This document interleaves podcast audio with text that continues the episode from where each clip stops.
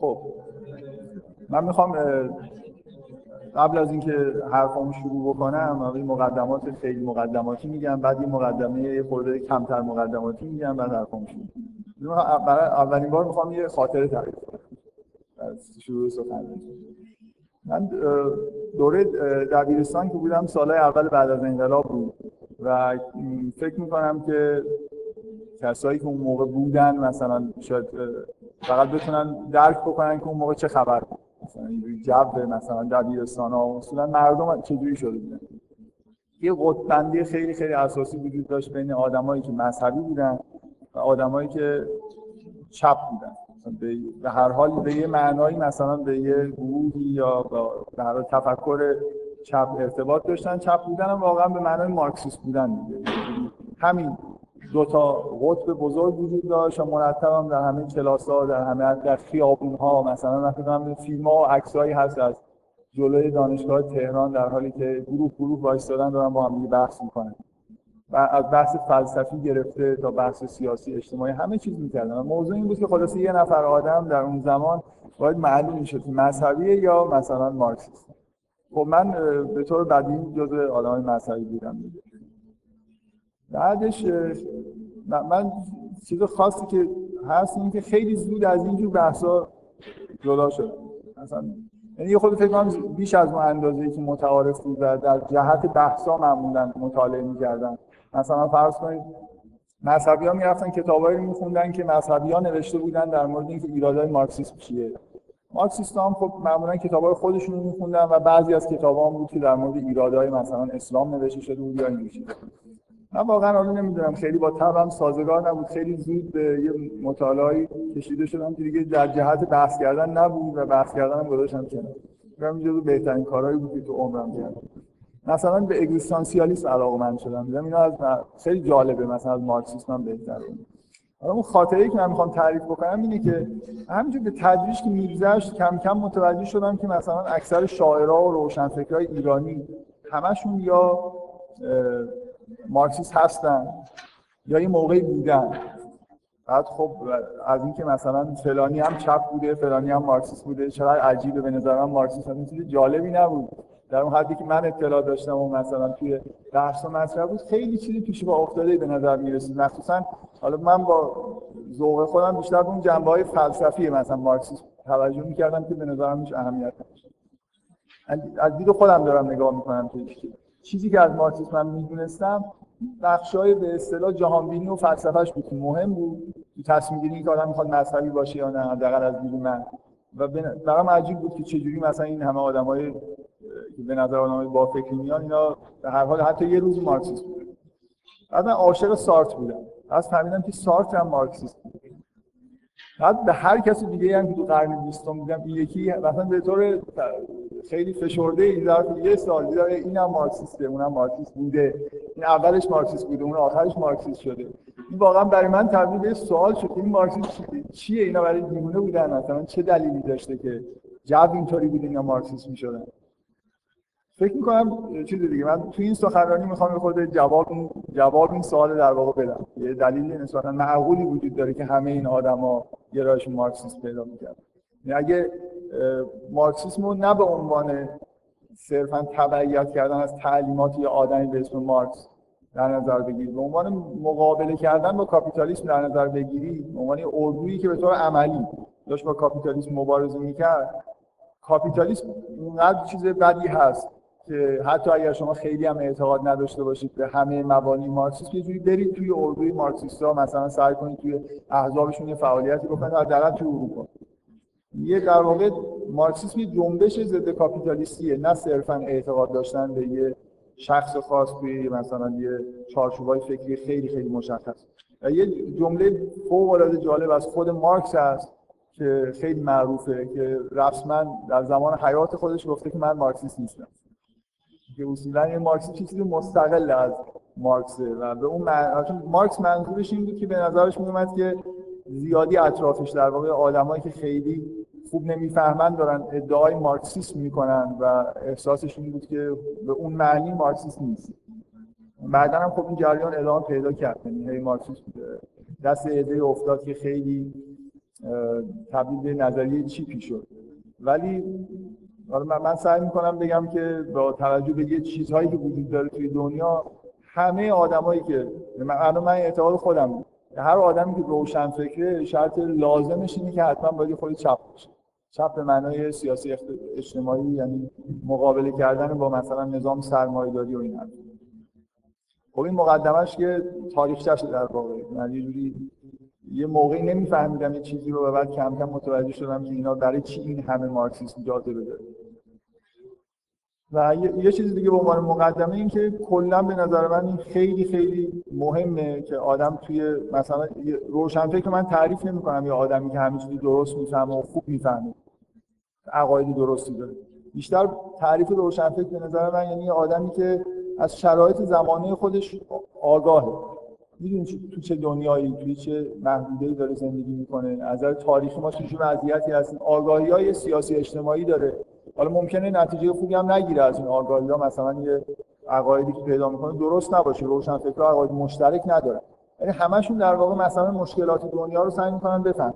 الان تو دنیا چه مشکلاتی وجود داره و چجوری سعی می‌کنن که یه جوری در جهت حلش اقدامی بکنن یا لااقل از نظری خوب در من فکر می‌کنم این موضوع کاپیتالیسم جز به اون چیزی ارکان فهمیدن اینکه تو دنیا در واقع چه خبره. و کسی که اصلا توجهی به این موضوع نداره یعنی سیستم رو نمی‌شناسه و نمی‌دونه این چی کار داره می‌کنه یه جوری طبیعیه که به روشن فکر بودنش به اون معنایی که من میگم در واقع میشه شک. یه چیزی که حالا من علاقه شخصی اینه که آدم در واقع شما باید شرایط فکری که توی جغرافیایی که زندگی می‌کنید وجود داره سنت هایی که وجود داره تو این جغرافیا اینا رو بدونید. باید با سنت های تاریخی که در واقع وجود داره آشنا باشید. تا اینکه بتونید یه جوری از دستشون فرار ما همیشه در واقع توی یه شرایط خاصی داریم زندگی می‌کنیم یه افکاری اطرافمون هست که اینا رو بدونید که تحلیل درستی داشته باشه میپذیریم یعنی ریشه خیلی از های فکریه دیگه. و معمولا واقعا میگم همیشه اینجوریه که فرار حداقل تو دنیای مدرن فرار کردن از اون افکار و به اصطلاح سنت های فکری جغرافیایی خیلی خیلی راحتتر از سنت های تاریخیه. جغرافی یعنی مثلا شما تو ایران الان به دنیا اومدید مثل دوران قدیم نیست که محدود باشید به همین اطراف خودتون حرفا رو بشنوید. واقعا مستقل از جغرافیا به نظر میاد دیگه ما داریم همه حرفا رو میشنویم. شما مثلا الان توی یه کشوری دارید زندگی می‌کنید که مثلا اعتقادات مذهبی در واقع پایه سنت فکری اینجاست اسلام تشیع اینا چیزاییه که ما تو سنت فکریمون داریم تو جغرافیای خودمون ولی شما واقعا به راحتی می‌تونید همه حرفای دیگران هم بشنوید. مثل قدیم نیست که نفر یه جا به دنیا بیاد همونجا در واقع توی همون جغرافیا محدود بمونه. ولی تاریخ اصلا فرار کردن از نوع دیدگاه و تفکرات تاریخی اصلا کار ساده نیست. یعنی شناختن اینکه ما الان تو چه برهه‌ای از زمان همه آدمایی که کره زمین الان دارن تو این تاریخ زندگی می‌کنن یه جور خاصی دارن فکر می‌کنن. معمولا نامحسوسه. اینکه سنت های فکری روایت های تاریخی نامحسوسن در حدی که خیلی معتقدن که اصلا نمیشه ازش فرار کرد. در حال حتما سختتر از فرار کردن از در واقع عقاید جغرافیایی. معمولا کاری که مردم انجام میدن اینه که یا همون چیزی که جغرافیای خودشون هست رو قبول می‌کنن یا به یه چیزی که یه سنتی که همین الان توی جغرافیای دیگه هست در واقع پناه می‌برن اون رو قبول می‌کنن. شما الان اینو توی دیگه الان بحث مذهب و مارکسیست توی جامعه ما نیست. ولی بحث این که با مدل مذهب در واقع زندگی بکنیم یا غربی زندگی بکنیم به وضوح هست دیگه. یعنی شما می‌تونید راحت آدما رو به دو دسته تقسیم بکنید که یا به سنت های جغرافیایی خودشون در واقع پایبندن تا حدود زیادی. یا اینکه اگر نه ول کردن و یه سنت مدرن سنت واقعا مدرن دیگه. مدرنیسم هم برای خودش الان یه سنتی یه نحوه لباس پوشیدن داره یه جور زندگی کردن داره. موسیقی که گوش میدن این دو تا آدمایی که اینجوری با هم فرق داره. موسیقی یا گوش نمیده یا سنتی گوش میده. اونی که حتما باید موسیقی روز مثلا گوش بده. بنابراین اینجا تاریخ و هیچ انگار کنار نمی‌ذاره دیگه. همش حرکت کردن از توی یه جغرافیا به یه جغرافیا دیگه کاپیتالیسم از این چیزهای مخفی تاریخی. یه سیستمیه که اگه اینو خوب بشناسید شاید بتونید تصور خوبی پیدا کنید که اصلا دنیا چجوری بوده و چجوری می‌تونه باشه. یعنی یه دیفالت هایی تو ذهن همه ما وجود داره دلیل اینکه همه جهان در واقع الان داره توی یه سیستمی زندگی می‌کنه. یه سیستم کاپیتالیستی. یعنی واقعا فکر می‌کنم جایی وجود داشته باشه که این آثار کاپیتالیسم نباشه. حالا من اون معنی که من سعی می‌کنم بگم بنابراین از به نظر من آگاهی خیلی مهمیه که آدم یه همچین چیزهای خیلی بزرگی رو مثل کاپیتالیسم و مرد سالاری این دوتا به نظر من مهمترین مشخصات فکری هستن که الان توی دنیا وجود دارن. حالا از توش مثلا یه چیزایی مثل فهمیدنی که پست مدرنیسم دوران پست مدرن یعنی چی؟ این اهمیت داره در واقع اصلا این واژه پست مدرن رو ساختن برای اینکه شرایط تاریخی ما رو در واقع سعی کنن نشون بدن. چه شرایط خاصی قرار گرفته. خیلی چیزای دیگه. منتها فکر می‌کنم کاپیتالیسم به عنوان سیستمی که از اقتصادی حاکمه خیلی خیلی نتایج فکری زیادی داره که معمولا اینا ناخودآگاه هم نامحسوسن خب باز حالا به عنوان این مقدمه خود اصلی من می‌خوام قبل از اینکه وارد بحث بشم یه خود یه دورنمایی بدم که در مورد چه چیزایی می‌خوام بحث بکنم در مورد چه چیزایی نمی‌خوام بحث بکنم. این اصولا بحث نقد کردن کاپیتالیسم حداقل 150 سالی سابقه داره. و خیلی هم داغ بوده. یعنی تعداد خیلی زیادی آدم توی با یه حجم زیادی از انتشاراتی که در واقع منتشر کردن نکزت روشنفکری مثلا تو اروپا اینا همه به نوعی در واقع در جهت نقد کاپیتالیسم از زمان حداقل از زمان مارکس. مثلا انتشار کتاب کاپیتال مارکس همینجور ادامه داشته دیگه. از جنبه های مختلف در واقع کاپیتالیسم نگاه کردن.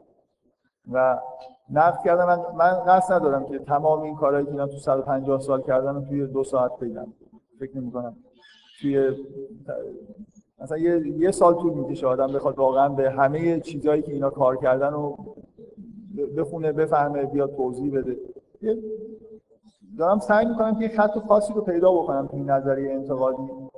که توی دو ساعت بگنجه و در این حال یه چیز مهمی در واقع عنوان نتیجه داشته باشه. یعنی دیدی بهتون از اینکه کاپیتالیسم چیه و چی کار داره می‌کنه و چرا باید یه جوری به فکرش بود بهتون من باز برای اینکه خط خاصی یه جوری مثلا تا حدودی روشن بکنم اینه که اصلا نمی‌خوام وارد بحثایی بشم که اصطلاحا جزء اقتصاد سیاسی محسوب میشن. بیشتر بحثی که می‌خوام بکنم از دید فرهنگی. عنوان کاپیتالیسم به عنوان یه سیستم اقتصادی که یه نتایج فرهنگی خاص داره. و ایناست که در واقع مهمتر هستن از اینکه ما حالا یه چیزایی مربوط به تاثیرش روی سیاست و مستقیما رو اقتصاد اینا رو بخوایم بحث بکنیم. من من دیدگاه اینه که بحث فرهنگی بکنیم. این نتیجهش اینه که مثلا از دیدگاه به دیدگاه آدمی مارکس خیلی من نزدیک نمیشم. مثلا در موردش بحث نمی‌کنم. بیشتر بحثش اقتصادی سیاسی هرچند جنبه فرهنگی هم داره. برای اینکه اسم ببرم که به چه کسایی این بحثی که دارم می‌کنم نزدیکی یا کسی خاص بعدا ادامه بده. در واقع چیزایی که من میگم یه بخشیش بیشتر در واقع به یه نهضت فکری مربوط میشه که بهش میگن مکتب فرانکفورت. حداقل دو تا نماینده مهم مکتب فرانکفورت داره که بحث‌های فرهنگی خیلی خوب کردن. یکیش اریک فرومه که یه آدمیه که در واقع روانشناسه و تو نظریه انتقادی کار کرده. و یه نفر هم یه آدمی به اسم آدورنو. و حداقل دو تا فرانسوی هم هستن که جزو فیلسوفای خود معاصرتر ما هستن بعد از مکتب فرانکفورتن که اینا هم فکر می‌کنم خوندن کاراشون خیلی ایده خوبی بهتون بهتون بده که اگه بخواد این بحث رو ادامه بدید خودتون. یکی آلتوسره و یکی هم یه آدمی به اسم بودویا و یه آدمی خود قدیمی‌تر ایتالیایی به اسم گرامشی. نمی‌دونم اینا می‌شناسید یا نه. اینا آدمای مهمی هستن تو نظریه انتقادی هر کدومشون در حال مفاهیم جالبی رو مطرح کردن. خیلی اینکه چی, چی چیزی که دارم میگم به کی مربوط میشه خیلی تأکیدی ندارم. من اینکه واقعا اینجوری نیست که بخوام بگم که این چیزی که الان دارم میگم این گفته. ولی مثلا فضای بحث مکتب فرانکفورت خیلی نزدیک به یه بخشی از بحثایی که من دارم میگم. مخصوصا اریک فروم و باز محدوده بحثم رو بخوام یه خود مشخص تر بکنم که کاملا می‌خوام منفی صحبت بکنم. خب هر چیزی جنبه مثبت هم داره دیگه. من احساسم اینه در ابتدا که کاپیتالیسم به سیستم اقتصادی شروع شده به جنبه مثبت داشته. یعنی من من در واقع چیزی که می‌خوام بگم در جهت آسیب شناسی کاپیتالیسم می‌خوام صحبت بکنم. چه آسیبایی میرسونه و رسونده تا حالا و داره به روز به روز بدتر هم میشه. باز خودم رو در واقع می‌خوام محدود بکنم به اینکه آسیب شناسی فردی. روی تک تک آدما در واقع چه مشکلی داره پیش میاد. نه به عنوان یه سیستم اجتماعی بهش نگاه بکنم. و اینو سعی سعی می‌کنم در واقع عنوان برای بحث بخوام انتخاب بکنم. میشه مثلا آسیب شناسی فردی فردی کاپیتالیسم با چیزی با گرایش کاملا فرهنگی. آسیب شناسی فردی نه اینکه مثلا مردم گشنه میمونن برای اینکه یه عده پول دارن یه عده فقیرن اونم جزء آسیب شناسی های فردی هست ولی من به اون جنبه های فرهنگیش بیشتر می‌خوام کار کنم. فکر کنم تقریبا یه دورنمایی این که چجوری بحث می‌خوام بکنم با اصلا عنوان در واقع یکی از چیزهایی که می‌شد بحث کرد حالا شاید بعدا اشاره بهش بکنم ولی اصلا وارد بحثش نمیشم. آخرش شاید سوال خود به خود پیش بیاد که اصلا این کاپیتالیسم چجوری به وجود اومد می‌شد به وجود نیاد. معمولا یه دیدگاهی وجود داره که یه چیزی هست و ضروری بوده که به وجود بیاد خب پس چیزی خوبه دیگه چرا نقلش بکنیم مثلا؟ من من احساس کاملا شخصی من اینه یه جوری کاپیتالیسم تا قرن مثلا 19 هم فوایدی داشته. جدا دیگه احساس می‌کنم تو قرن 20 فقط ضرر داشته. هر چی هم که داره جلوتر میره دیگه اون فایده هاشو نمی‌بینیم. همش در واقع داریم نظراتش خود یه سیستمی که زیادی عمر کرد. مثل اینکه به طور فورس شده که بمیره آها یه, یه نکته خیلی مهم که هیچ نتیجه عملی من از این بحثا نمی‌خوام بگیرم. یعنی مثلا کسی حق نداره بحثی تموم شد بپرسه که خب حالا چی کار باید بکنیم؟ ممکن کاملا چیز بشه عصبانی بشه. برای خاطر اینکه هیچکی نمی‌دونه که چیکار باید بکنه مثلا نکته اینه که من فقط دارم سعی می‌کنم بحث نظری بده بکنم. در مورد اینکه خب کاپیتالیسم چیه چه مشکلاتی به وجود میاره اینکه الان چه استراتژی باید وجود داشته باشه. تمام این 150 سال حرف همین بوده دیگه. بشناسیم و ببینیم چیکار باید بکنیم و خب به هیچ نتیجه‌ای نرسیده. همش هم در واقع بدتر و بدتر شده. بنابراین از من اگه کسی بپرسه که حالا چیکار بکنیم برید تمام این چیزایی که 150 سال گفتن رو بخونید. شاید یه نتایج جالبی به دست بیارید. ولی واقعا ایده های خوبی برای اینکه چیکار باید کرد وجود نداره. آره مثلا اینکه از این نتایج بعضی در مورد کاپیتالیسم بحث می‌کنن بعد این نتیجه می‌رسن که این اصلا اساس کاپیتالیسم تکنولوژی پس تکنولوژی رو باید بذاریم کنار. مثلا تولید نکنیم. تو جریان تولید نباشیم چون تولید کاپیتالیستی دیگه. به هر حال ما الان تو نظام بحث اینا غیر عملی دیگه همه می‌فهمن که الان تو دنیای امروز مثلا یه کشور اگه تولید رو بذاره کنار مصرف هم باید بذاره کنار دیگه. چجوری می‌خوام بدون تولید کنن مصرف بکنن؟ مصرف هم بذاره کنار. اصلا همین کافیه. یه کشوری مصرف رو بذاره کنار حتما بهش حمله به نظر من از سیاسی این کاملا واضحه که یه کار اگه هیچ کشوری حق نداره مثلا 70 میلیون توی یه جای جمعیت وجود داشته باشه و یه مثلا رژیم سیاسی بیاد بگه شما حق ندارید واردات رو مثلا تعطیل کنید. حتما این مشکل سیاسی خیلی اساسی براش میشه الان حداقل الان که با این وضعی که دنیا داره یه اتفاق خیلی بدی میفته حالا به هر اینکه چی چی باید کرد مثلا چه نتیجه می‌خوام بگیریم من واقعا تو قید این نیستم. نه اینکه بحث‌های الان تو دنیا وجود نداره. من احساس چیزی ندارم که علاقه داشته باشم به اینکه بیام وارد مثلا بحث‌های سیاسی اجتماعی به اون معنا بشم. کاملا بحث فرهنگی آها. یه عادت همیشگی منم اینه که با حداقل پیش نیاز رو صحبت کنم مثلا چیزی رو که قرار توی بحثی که لازم نیست سری مفروضات داشته باشه برای اینکه وارد بحث بشیم خب اون فضای اضافه رو اصلا بذاریم کنار. مثلا انتظار نداشته باشید که من اینجا کوچکترین اشاره به مسائل دینی بکنم. فکر می‌کنم تو بحث کردن در مورد کاپیتالیسم فرقی داشته باشه که یه نفر مبانی مثلا دینی رو قبول داره جنرال ترین بحث ممکن رو سعی می‌کنم ارائه بدم. یه چیز فقط از روانشناسی می‌خوام از یه به عنوان مقدمه استفاده بکنم که اونم به این دلیل که خیلی چیز پذیرفته شده یه تو همه مثلا دانشگاه هم داره تدریس میشه. بنابراین مشکلی توی بحث ایجاد نمی‌کنه که به فرض محدود کننده ای باشه. آها یه, نکته خیلی مهم اینه که پرسش و پاسخ هم مثل جلسات دیگه ای که من دارم نیست دیگه. واقعا من اصلا تو اون جلسات صحبت رو گفتم انجام نمیدم داره زیادی فرمتش برای من مهمه. خیلی سخنرانی. وقتی تموم شد سوال کنید وسطش فکر می‌کنم اینتراپت باشه جالب در نمیاد. دلم می‌خواد مثلا حداقل یه ساعت یه ساعت نیم به, طور کامل صحبت من یه دونه زمینه در واقع این داره بحث که توی سخنرانی باید appendix رو در واقع به صورت مقدمه بگم. می‌خوام یه چیز یه ایده خیلی کلی از روانشناسی رشد بدم. با یه دید خاص. منتها اینکه این دید مثلا مطرح بشه یا یه دید دیگه تو روانشناسی رشد مطرح بشه خیلی مهم نیست. منتها این جالبه. این دیدی که من دارم میگم خیلی پذیرفته شده است.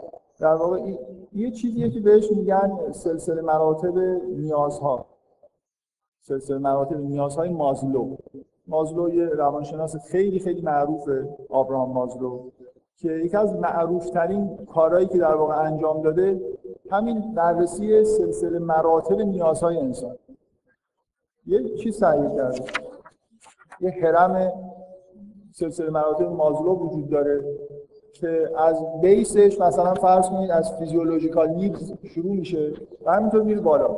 اینکه به ترتیب ممکنه ممکنه الان من نمی‌دونم واقعا کسی غیر از مازلو مثلا تغییرات جالبی تو این دادن یا نه. اصلا مستقل از بحثی که من می‌کنم. برای خاطر اینکه تنها چیزی که شاید من ازش استفاده می‌کنم اینه که بیس نیازهای انسان فیزیولوژی. بنابراین اینکه بقیه طبقات مثلا پس و پیش هستن یا یه نفر طبقه اضافه بکنه اینا واقعا خارج از این بحثه خیلی چیز جنرالی. اینکه مثلا طبقه اول فیزیولوژیکال نیدز یعنی اولین یه سلسله مراتبی تو نیازها وجود داره. اولین نیازها نیازهای فیزیولوژیکه. خوردن و مثلا به اندازه کافی خوابیدن و یه سری چیزهایی که در واقع فیزیولوژی شما رو آماده می‌کنه برای اینکه اصلا زندگی بکنید یه نیازهای حیاتی. بعد مثلا فرض کنید اینجا توی قسمت بعدی نیازهای مربوط به امنیت. همه آدما علاوه بر اینکه می‌خوان زنده باشن میل دارن که محیط محیط امنی زندگی بکنن. اینا نیازهای کودکانه است دیگه. نیازهایی که از کودکی وجود داره. کودک علاوه بر اینکه به غذا احتیاج داره به حس امنیت به شدت احتیاج داره. به پدر و مادر به اینکه یه نفر در واقع ازش حمایت بکنه و احساس حمایت شدن نیاز داره. همینطور بیاید بالا مثلا قسمت بعدیش تعلق به گروه. تعلق داشتن به یه گروه به جمع. جز نیاز هاست. نیازهایی که تقریبا سطح پایین و نیاز داشتن به عشق. یه رابطه خیلی مثلا صمیمانه دو, دو, دو نفره. و نیازهای مربوط به اعتماد به نفس. اینا اینا در واقع به یه نحوی قاعده هرم هستن. و یه نیازهای یه خورده سطح بالاتر. اینا بعد از اینکه نیازهای اولیه تا حدودی رفع شدن نیازهای ثانوی در واقع شروع میشن. نیازهایی که خود متعالی تر هستن. دیگه جنبه فیزیولوژیک و چیزای خیلی ساده نداره مثلا نیاز به دانش نیاز به فهم نیازهای زیبایی شناسی و نیازهای مربوط به تحقق فردیت مثلا self-actualization و آخرین چیزی که در قله هرمه یه چیزیه که حالا خیلی گنگه دیگه. هر کسی می‌تونه یه تعبیری داشته باشه. به هر حال یه جور نیاز به تعالی. یعنی اینکه یه احساسی از تعالی توی زندگی یه نفر باشه. حالا یه آدم مذهبی می‌تونه اینو به صورت یه با دید مذهبی نگاه کنه عرفان باشه یا به هر حال اینکه یه آدم احساس نیاز می‌کنه به اینکه یه جوری توجیه بکنه که فراتر از این زندگی فقط خوردن و خوابیدن اینا داره یه کاری انجام میده یا یه احساس متعالی داره واقعا اینکه اینا چقدر مثلا دقت شما اینو قبول بکنید که ترتیبشون درسته یا نه زیاد مهم نیست. چیزی که خیلی اهمیت داره در واقع و دیگه جنرال فکر می‌کنم بدیهی هم از همین می‌فهمن اینه که اولا این سلسله مراتب یه جوری معنیش اینه که این نیازها یه تقریبا باید به ترتیب پر بشه. یعنی اولویت با پایین. یعنی آدمی که مثلا گشنه است یاد به تعالی فکر نمی‌کنه. حتی به امنیت فکر نمی‌کنه. می‌تونه یه کار خیلی خیلی خطرناک رو انجام بده برای اینکه خودش رو سیر کنه. درسته؟ و این سلسله مراتب یه نکته اساسیش اینه. که ما در واقع از یه از بخش پایین به بالا هر چقدر که بیشتر پر کنیم بعد می‌تونیم به بخش بالاترش برسیم. یعنی در واقع سلسله مراتب به معنای اینه که چقدر این نیاز اولویت برای ما داره. و دقیقا هم این سلسله مراتب بر اساس نیازهای کودکی ترتیب پیدا می‌کنه. یعنی مثلا اولین نیاز کودک به خوردن. منطبق با اینکه این نیازها چجوری توی دوران رشد پیدا میشه. دقت می‌کنید منظورم چیه؟ یعنی مثلا حس تعالی آخرین چیزیه که شما در دوران زندگی خودتون بهش می‌رسید به عنوان نیاز. مثلا در دوران بعد از دوران نوجوانی ممکنه یه نفر نیاز پیدا بکنه به اینکه یه ایده مثلا آرمان داشته باشه تو زندگی خودش و یه جوری احساس کنه که زندگیش در یه جهت خاصی داره فعالیت می‌کنه. طبیعیه که به همون ترتیبی که اینا در واقع پیدا میشن این سلسله مراتب همونجوری توی وجود آدم هست. هر چی بیسیک زودتر باید شما ارزاش بکنید و دو تا نکته اساسی وجود داره. این در واقع سلسله مراتب نیازها نمودار رشد انسان هم هست. یعنی شما هر چی آدمی رو ببینید که به سمت بالای این هرم نزدیکتر شده باشه معنیش اینه که آدم رشد یافته تری کسی که این نیاز خودش رو نیاز انتهای خودش رو بتونه به این نحوی در واقع پاسخ بده هر چقدر این نیازها برآورده بیشتر برآورده شده باشه نشون میده که این آدم واقعا به چیز رسیده به اصطلاح به یه جور به رشد رسیده دیگه. تونسته در واقع این مراحل رو طی بکنه. آدمی که فقط تا آخر عمرش نیازهای فیزیولوژیک داره و داره همینا رو رفع می‌کنه یه آدم خیلی سطح پایینی به نظر می‌رسه از نظر رشد کردن. مثلا وارد انگار مراحل بالاتر نیاز نشد. درسته؟ دو تا مشکل وجود داره توی رشد کردن. یکی فیکس شدن توی یه نیازه و یکی هم over saturate کردنش در واقع. دو جور آدم می‌تونه جلو رشد خودش رو بگیره. یکی اینکه شما در یه یه نیازی اصلا تامین نشه. شما مثلا گرسنه بمونید بنابراین آدمی که به طور مزمنی گرسنه است طبیعیه که به نه علم نه به عشق به هیچ چیز دیگه ای فکر نمی‌کنه. بنابراین وارد این وادی اصلا نمیشه. یعنی وارد جنبه های متعالی در روان خودش نمیشه. درست؟ یکم اوور سچوریت کردن هم واضحه. یعنی شما مثلا یه آدمی که تمام زندگیش فقط توجه به مسائل فیزیولوژیکه خب طبیعیه که بعدا دیگه انگار وقتی این که به جای بالاتر برسه نداره نمودار نمودار به طور تقریبی مورد توافقیه. حالا میگم زیاد این طبقات چقدر تضریف بکنیم یا ترتیبشون چجوری بچینیم فکر نمی کنم های خیلی عمده باشن من توی محیط دانشگاهی معمولا به عنوان یه چیزی توی روانشناسی به طور عمومی وجود داره درس میدم من بعدا می‌خوام ازش استفاده بکنم.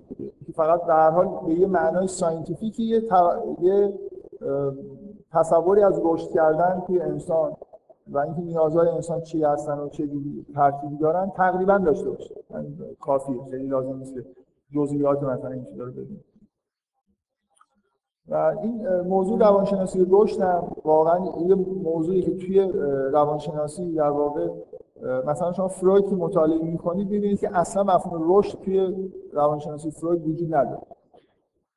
جزء چیزاست جزء نقطه ضعفایی که همه در واقع معترفن که روانشناسی فروید خیلی خیلی در واقع یه اثر کمرنگی از مفهوم رشد توش هست. در حالی که توی روانشناسی که بعدم به وجود اومده حداقل یه شاخه روانشناسی رشد داریم که در این مورد بحث تا قبول دارید که مفهوم رشد کردن یه جوری مفهوم به اصطلاح ایدئولوژیکه اصل جهان بینی شما مثلا یه آدم مذهبی به رشد کردن اینکه در این طبقات بالا چی باید بگذره و چی میگذره کاملا بستگی این داره دیگه شما چجوری دارید به انسان نگاه می‌کنید. یعنی مبانی انسان شناسی تعیین می‌کنن که شما چقدر در مورد طبقات بالا احساس خاصی داشته باشید. ولی در هر چقدر طبقات پایین نگاه کنید همه توش در واقع توافق داره که مراحل نهایی چی هستن کاملا می‌تونه مورد مناقشه باشه. ما من کاری به مراحل نهاییش اما مراحل پایینش کار یه اصطلاحی هم مازلو به کار می‌بره. به این چیزهایی که توی قاعده هرم هستن نیازهای کمبود میده. و به اونایی که تو بالاتر هستن نیازهای رشد. در واقع حالا شاید خیلی اصطلاح جالبی نباشه. یه چیزهایی وجود داره توی این قاعده که اینا توسط دیگران و توسط چیزهایی که بیرون از فرد هستن می‌تونن تامین بشن. مثلا مثل غذا مثل امنیت. می‌تونید یه جوری حس امنیت رو در واقع از خارج بگیرید ولی از یه جایی به بعد مثلا این مفهوم مثل self-actualization اصلا کاملا دیگه فردیه دیگه. کسی نمی‌تونه به شما حس مثلا خودشکوفایی بده. درسته؟ کسی نمی‌تونه به شما حس تعالی بده. مثل مثل یه چیزی کاملا در درون خودتون باید اتفاق بیفته. بنابراین یه بخشیش در واقع اسمش نیازهای کمبوده.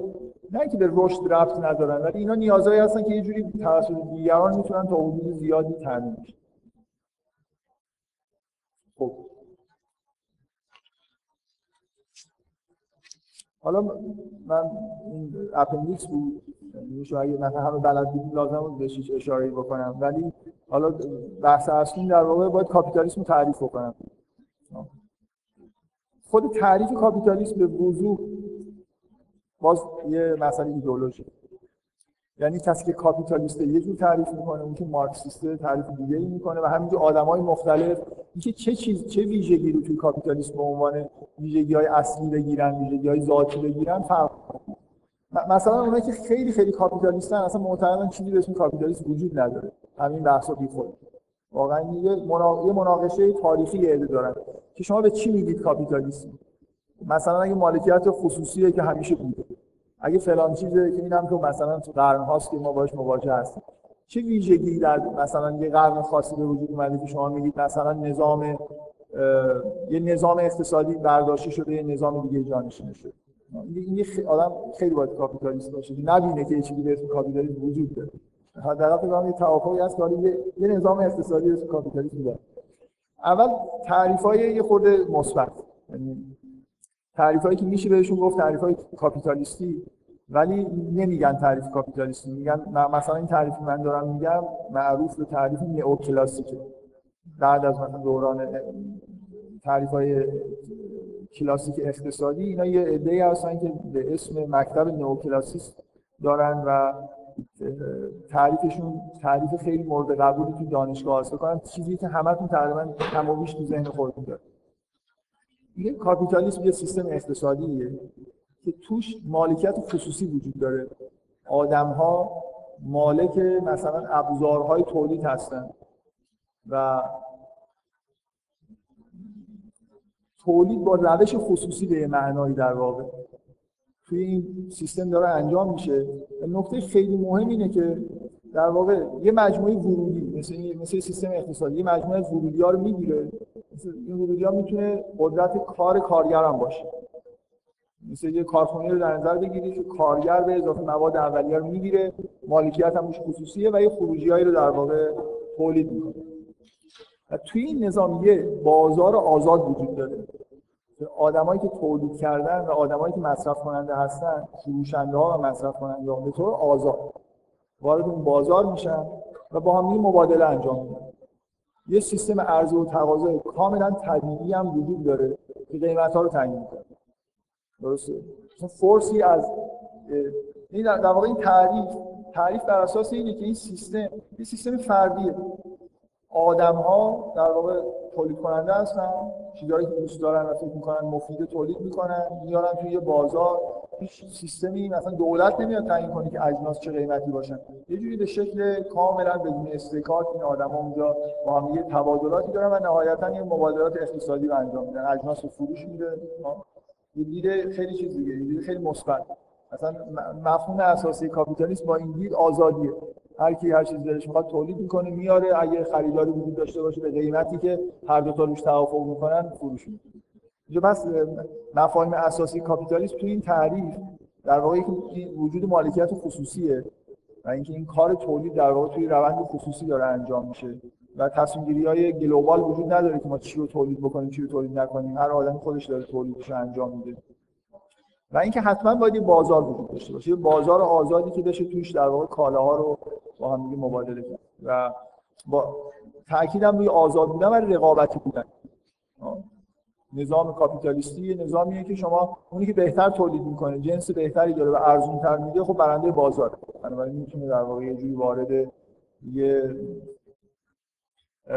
چیز بشه وارد یه عرصه بشه که پیروز میشه و می‌تونه دوباره سرمایه رو که گذاشته جمع کنه و بره دوباره کار خودش ادامه خیلی چیز دیگه اصلا با این دید اصلا ایرادش کجاست؟ به نظر میاد الان خیلی ها خب می‌بینید دیگه هم, هم طرفدار بازار آزادن طرفدار اینن که مثلا همه چیز خصوصی سازی بشه. الان تو کشور ما اینجوری هست به نظر میاد که خیلی هم سیستم موفقی همه جای دنیا داره کار از این دید نگاه کنیم به نظر جالبه یه چیزی هست که دیگه من فکر می‌کنم اونایی که خیلی خیلی دانشگاهی هم هستن طرفدار کاپیتالیسم هستن یه چیزو نمی‌تونن انکار بکنن. اینکه حتی توی این تعریف یه جوری این مفهوم بازار آزاد رقابتی خیلی چیزی قابل دفاع نیست. ما سیستم کاپیتالیستی که توش یه بازار آزاد رقابتی باشه نداریم. همه می‌دونن که توی بازار رقابت خیلی سالم معمولا صورت نمی‌گیره. یعنی اونی که گنده تره اجازه نمیده اون که تره وارد بازار بشه. بنابراین اینکه یه دقیقا توی تعریف مثلا کاپیتالیسم از این اصطلاح بدون اصطکاک استفاده می‌کنه. به طور ایدئال یه محیط بازار آزاد یعنی یه جایی که آدما مزاحم هم دیگه نیستن به غیر از اینکه اون تولیدات خودشون ارزش من برای اینکه خب فکر کنم خیلی هاتون دانشجوی کامپیوتر هستید اکثریت. همتون فکر کنم ماجرای مایکروسافت با این Netscape رو شنیدید. چی شد که Netscape نابود شد؟ چه جوری در واقع مایکروسافت چه جوری این کارو کرد؟ با رقابت آزاد این کارو نکرد. مایکروسافت یه شرکتیه که همین الان مثلا اخیرا اعلام کرده که 50 میلیارد دلار سرمایه در دسترس داره به اصطلاح. یعنی سرمایه که یا نقده یا اینکه از این چیزایی که مثلا اوراق و چیزایی که بلافاصله میشه نقد کرد. خب ما یه وقتی شرکتی مثل مایکروسافت که 50 میلیارد سرمایه داره. به راحتی هر رقیبی رو می‌تونه از تو بازار بیرون کنه. اینا Explorer رو مجانی دادن به مردم. بعد اونایی که Netscape نوشته بودن آدمای کوچیکی بودن. احتیاج داشتن به اینکه هر چیزی که نوشتن فروش بره دیگه. بنابراین کلا توی بازار کاپیتالیستی اگه یه آدم گنده به وجود بیاد به راحتی می‌تونه دیگران رو نابود مثلا این روش های وجود داره. اینا دیگه اصلا کاملا بررسی شده است. که روش های رقابت ناسالم توی بازار هست و هیچ جوری هم نمیشه اینا رو از بین برد. کی می‌خواد به مایکروسافت بگه؟ چرا Explorer رو مجانی داره به مردم میده خب داره میده دیگه نه بعدا وقتی که اون رقیب نابود شد بعدا میفروشه. از مشکلی هم پیش نمیاد. اصولا یه روشی یه روش این, این اسمش دامپینگه. اینا هم اسم دارن. این روش هایی که خیلی استاندارد شدن. یعنی شما یه شرکت بزرگ برای اینکه شرکت های کوچیک محلی رو نابود کنه فرض کنید الان یه شرکت مثلا اتومبیلداری می‌خواد بازار ایران رو قبول کنه. خب یکی دو سال محصول نصف قیمت حتی نصف قیمت تمام شده برای خودش تو بازار ایران میریزه. شرکت های داخلی همه ورشکست میشه اگه خصوصی باشن و سرمایه کوچیک داشته باشن نمی‌تونن رقابت کنن. اجناس تو دستشون میمونه و ورشکست میشه. بعد از اینکه اینا ورشکست شدن اونا به راحتی میان و قیمت سه برابر قیمت هم بدن. دیگه رقیبی ندارن دیگه. جنسشون فروش میشه یه ماجرایی تو برزیل اتفاق افتاد. جنرال الکتریک این کارو کرد. خیلی بامزه است.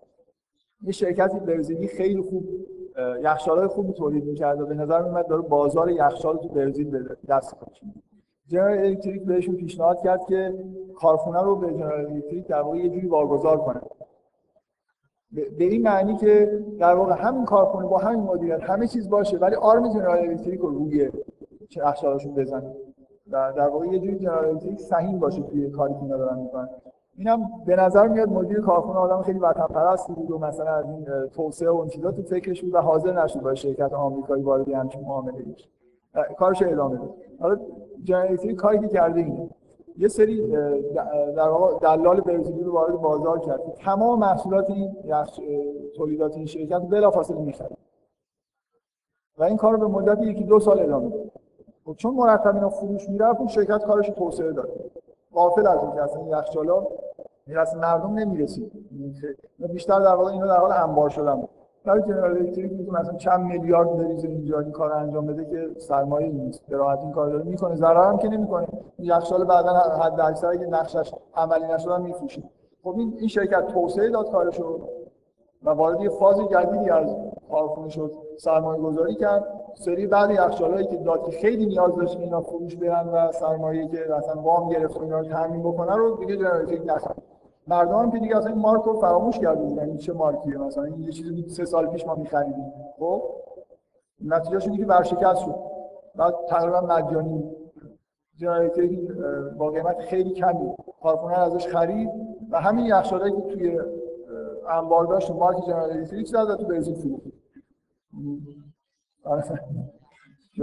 پیچیدگی این که توی کسی که سرمایه داره چه کاری می‌تونی توی بازار انجام بدی؟ که بازار بدون استکاک آزاد هیچ وقت دنیا به وجود نیومده و نمیاد.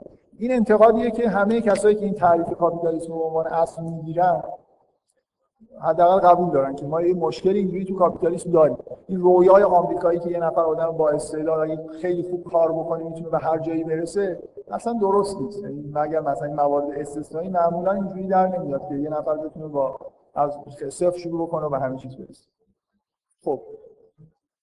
حالا تعریف های دیگه هم وجود داره. یعنی دیدگاه های دیگه وجود داره. اینکه اون قسمت معصومانه کار رو که به نظر خیلی ایراد نداره بگیریم و این به عنوان بیس قبول بکنیم. خب این کسی که یه جوری حس مثبت داره این کار رو انجام میده. من می‌خوام اولش اشاره بکنم که تو دیدگاه مارکسیستی در واقع چجوری به این نگاه می‌کردن کاپیتالیسم ویژگیاش چیه؟ در واقع ایراد کار کجاست؟ چجوری میشه که این سیستم حتی دچار تناقض میشه؟ خب یه نکته خیلی اساسی اینه که در واقع سوال سوال اصلی اینه این کاپیتالیسم چجوری ادامه حیات میده شما یه چیزایی تولید می‌کنید میفروشید دوباره تولید می‌کنید میفروشید. چه چیزی باعث میشه که این وارد مثلا یه چیز بشه وارد فازهای جدیدی بشه و گسترش پیدا بکنه؟ به عنوان سیستم اقتصادی. خب نکته اصلی اینه که باید شما یه جوری مبلغ مصرف گرایی باشید شما باید سطح مصرف رو بالا ببرید که بتونید بیشتر تولید رشد کاپیتالیسم بستگی به این پیدا می‌کنه که مردم چقدر مصرف می‌کنن. پس قطعا یه سیستم کاپیتالیستی این کار رو انجام میده. مثل اینکه جزء ذاتشه باید مصرف رو افزایش بده چون می‌خواد که تولید افزایش پیدا کنه. درست؟ یه ایراد یه چیزی که تحت عنوان مصرف گرایی هست همون اول به طور خیلی کلاسیک به عنوان نقد کاپیتالیسم بود که این در واقع خودش چیزی دیگه مثل اینکه من مردم رو به یه چیزای عادت بدم مثل همین در واقع مثل دامپینگ انجام دادن برای مردم. می‌دونید این کارم می‌کنه مثلا کیوی به عنوان میوه‌ای که مردم نمی‌شناسن خب هیچ کسی هم نمی‌خره. اول که وارد بازار می‌کنن با قیمت پایین وارد می‌کنن تا مردم عادت کنن به مصرف کردنش. بعدا دیگه با قیمت اصلیش میشه به مردم فروخت چون احساس می‌کنن که میل دارن که اینو مصرفش کنن. نکته اساسی که خودش مارکس خیلی خیلی روش تاکید داشت یه چیز دیگه بود. اینکه اینجا اصلا یه مسئله خیلی اقتصادی خاص وجود داره. شاید این تحلیل های این تیپی مارکسی که باعث شده 150 سال مردم اسم مارکس رو بدن تحلیل های اقتصادی سیاسیشه که توی همون کتاب کاپیتال مخصوصا هست. اینکه یه مفهومی رو معرفی کرد به اسم ارزش افزوده. اینکه اصولا این سود از کجا به دست میاد؟ سرمایه‌دار چجوری صاحب سرمایه شده و سرمایه‌اش داره افزایش میده؟ اگه من این مجموعه کالاهایی رو بیارم و بعد مثلا کارگر رو استخدام بکنم اینجا در واقع چه چیزی باعث سود میشه؟ کالاها رو که من به قیمت های مشخص دارم از یه آدمایی در واقع تنها کاری که سرمایه داری می‌تونه برای گسترش خودش بکنه یعنی که این کاپیتال رو در واقع افزایش بده اینه که ارزش افزوده رو از در کارگر در واقع برداره دیگه. هیچ چیزی اینجا وجود نداره که شما بتونید سرش در واقع مبلغی اضافه بکنید و سود ببرید. درست؟ در واقع از نظر مارکس با تحلیلی که اون می‌کنه بالانسی که اینجا وجود نداره این کاری که کارگر می‌کنه یه ارزش اقتصادی داره که شما اون رو مجبور بهش ندید. ارزش اقتصادی کمتری رو در واقع بهش بدید چون توی بازار عرضه و تقاضای مثلا کالا و این حرفا نیست.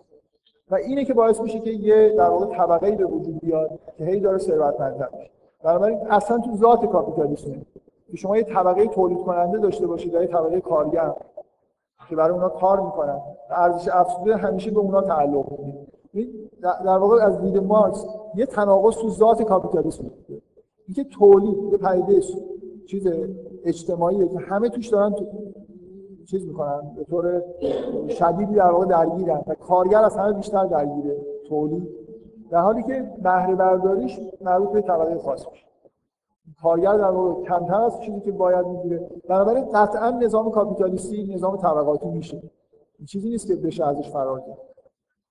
یه طبقه به وجود میاد این طبقه در واقع کاپیتالیست هستن طبقه بورژوا هستن این طبقه به وجود میاد که طبقه کارگر و حالا کسایی هستن که مثلا سرویس هایی در واقع میدن و پایداری نظام کاپیتالیستی که این نظام طبقاتی به این نوعی پایدار نظر مارکس این بود که این پایدار نمیمونه. برای خاطر اینکه مرتب در واقع شکاف عمیق‌تر میشه و به هر حال یه جوری بالانس جمعیت هم که به نفع اون کساییه که کارگر هستن و این به یه انقلابی منجر میشه و این چیزیه که الان شما می‌دونید که اینجوری نشد. ولی به هر حال یه چیزی در کاپیتالیسم هست. که تلاش برای سود بیشتر همیشه در واقع رفتن دنبال تولید کردن کالاییه که ارزش افزوده بیشتر داشته باشه. این تو ذات کاپیتالیسم. الان شما وقتی سرمایه آدمی داره سرمایه گذاری می‌کنه به طور طبیعی جایی سرمایه گذاری می‌کنه که سود بیشتری می‌بره.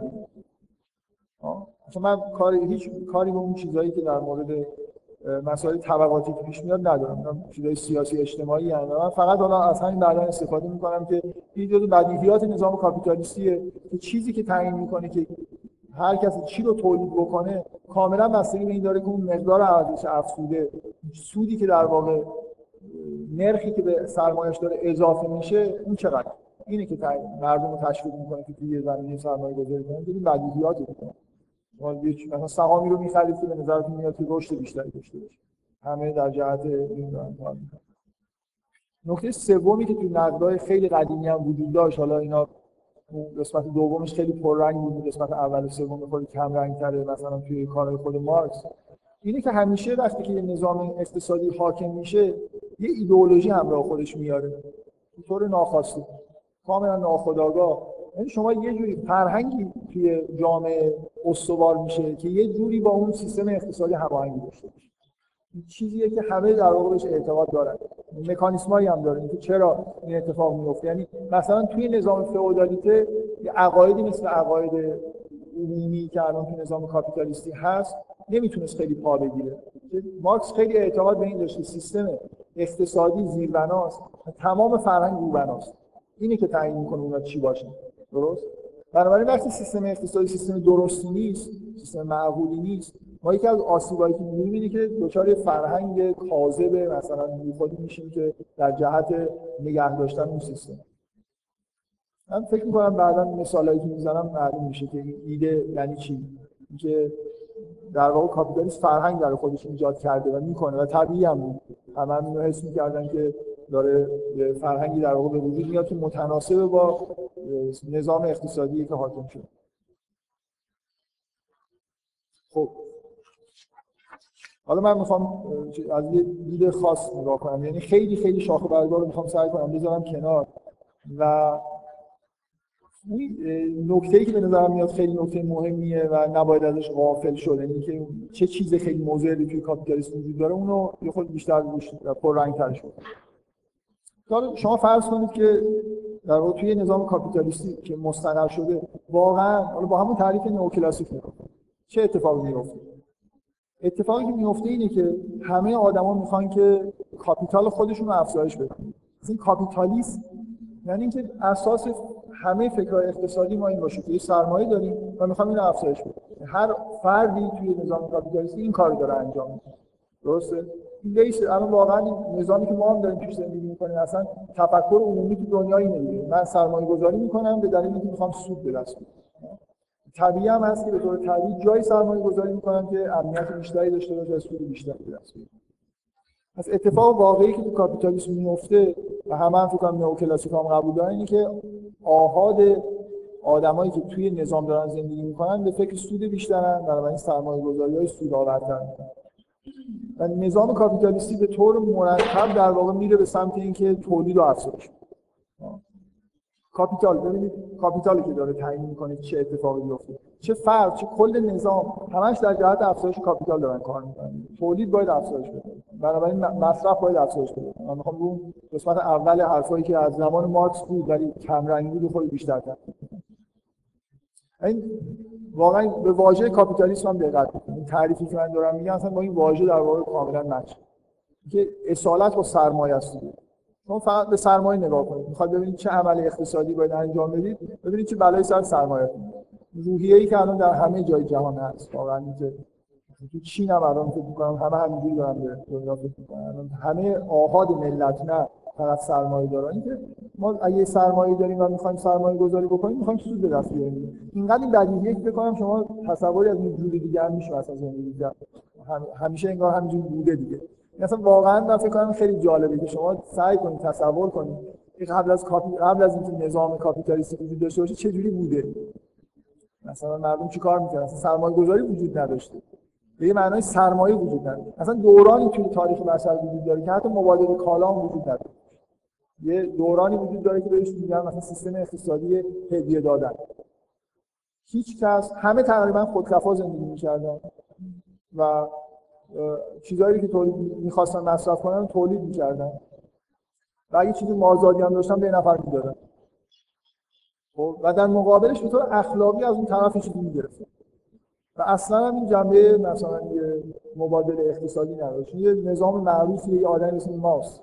توی از اطرافیان از شاگردای دورکهایم یه تحقیق معروفی داره که خیلی الان مطرح هم هست. اتفاقا توی ادبیات به اصطلاح مدرن نظریه انتقادی توجه به نظام هدیه خیلی زیاده هم آلتوسر هم بودیار هر دوتاشون در مورد نظام هدیه خیلی به عنوان مثل با حس نوستالژیک در واقع بحث این راه بود که ما نظام هدیه می‌بینیم.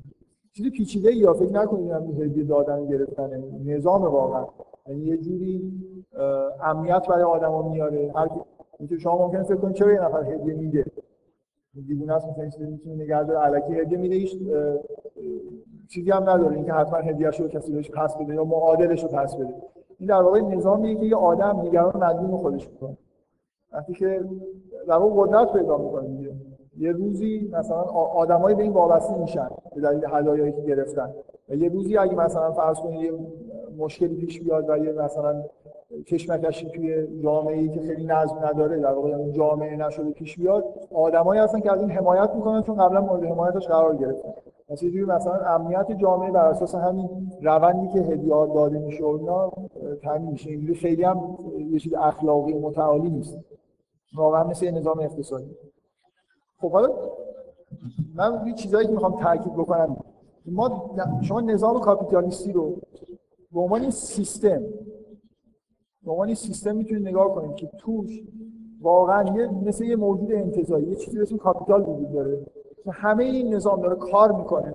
برای خاطر اینکه این capital افزایش چه به طور فردی چه به طور عمومی. درسته واقعا نظام کاپیتالیستی از دور که نگاه کنید اینجوری باز این چیزی که مورد توافق اتفاقی که میفته در واقع آدم ها تبدیل میشن به اصطلاحی که توی نظریه سیستم میگن به agent. چیزی که سیستم خودش داره کار می‌کنه. هدفش هم مشخصه. می‌خواد capital رو به طور کلی افزایش بده. آدمایی هم که توی این سیستم دارن position رو اشغال می‌کنن مثل agent هم مثل تحت این نظام یه position ی هست و این رو پر کرده تو حالا چه کارگر باشه چه کاپیتالیست باشه. فرق یعنی چه سرمایه‌دار باشه فرق نکته اساسی نکته های اساسی در واقع این که اولین اتفاقی که به وضوح میفته اینه که شما در واقع چجوری چجوری تصمیم می‌گیرید که چی تولید کنید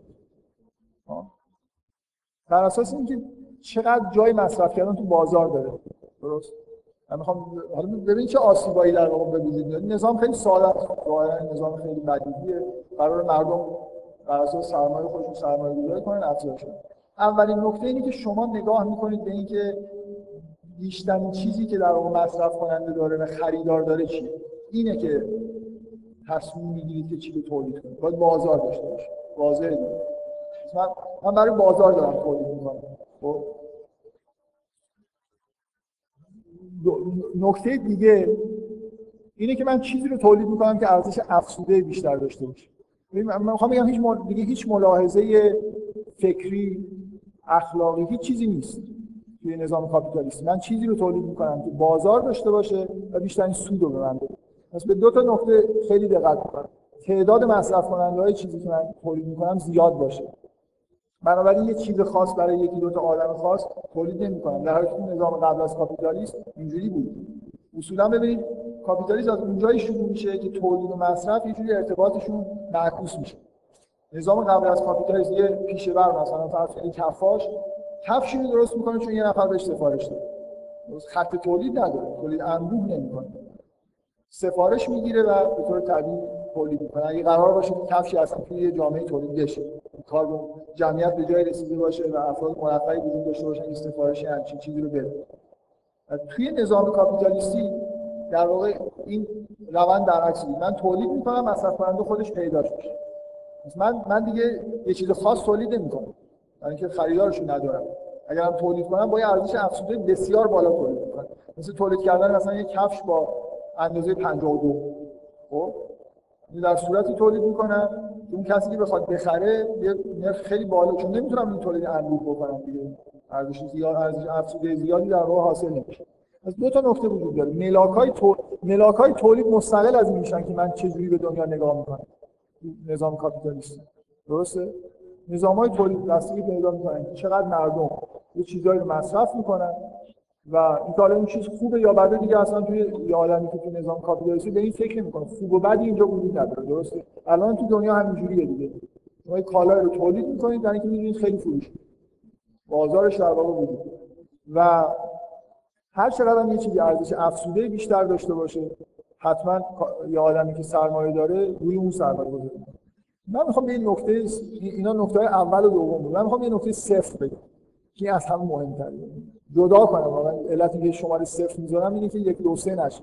یه جوری ماهیتا به نظر من خود عمیق‌تر از یک دو. اینکه اصولا تمام نظام میره به سمت چیزهایی.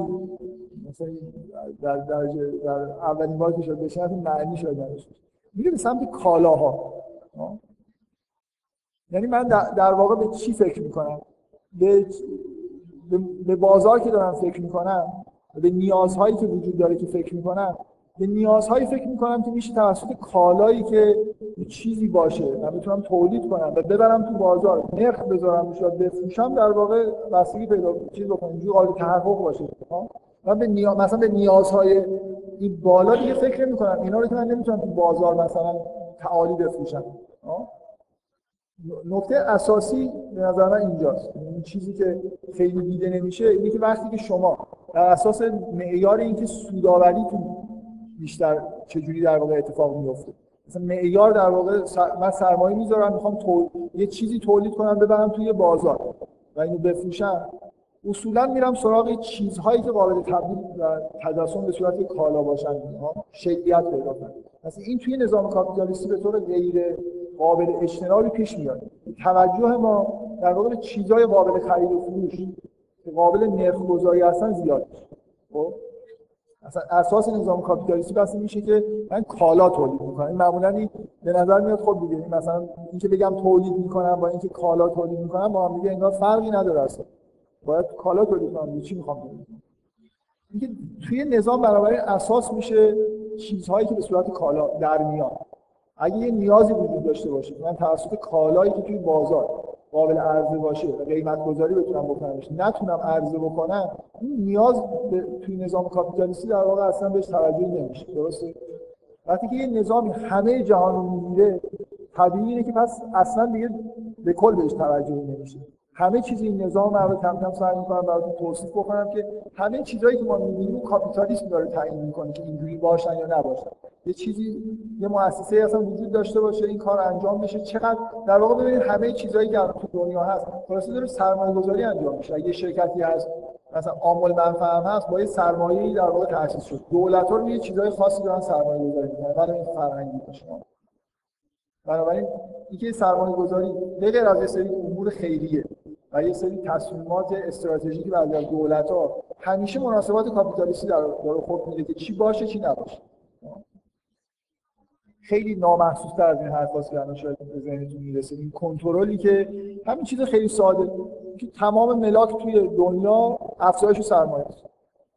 که چه افراد چه کل نظام در این جهت دارن کار می‌کنن. بنابراین سرمایه گذاری ها در جهتی صورت می‌گیره که این اتفاق بیفته.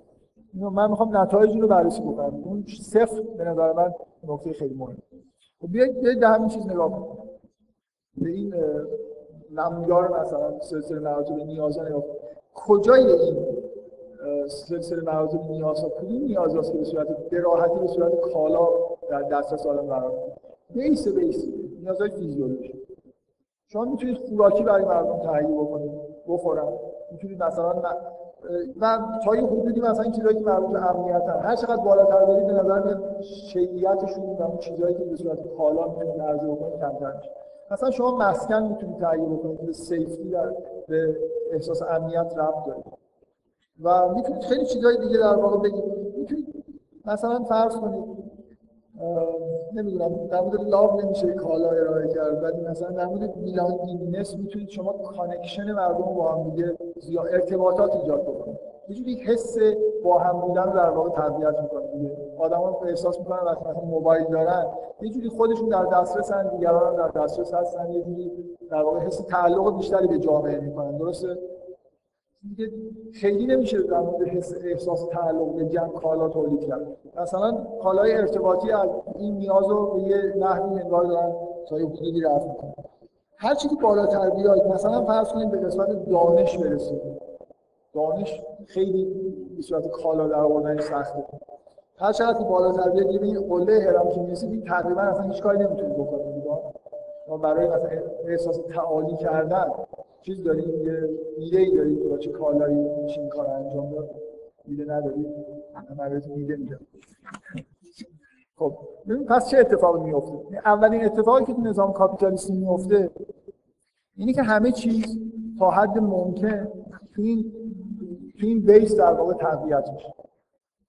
نه فقط این بیس الان توی جهان اشباع شده است over saturate شده over over saturate شده. شما مثلا فرض کنید عادت دارید به اینکه چقدر چیزای شیرین مصرف می‌کنید؟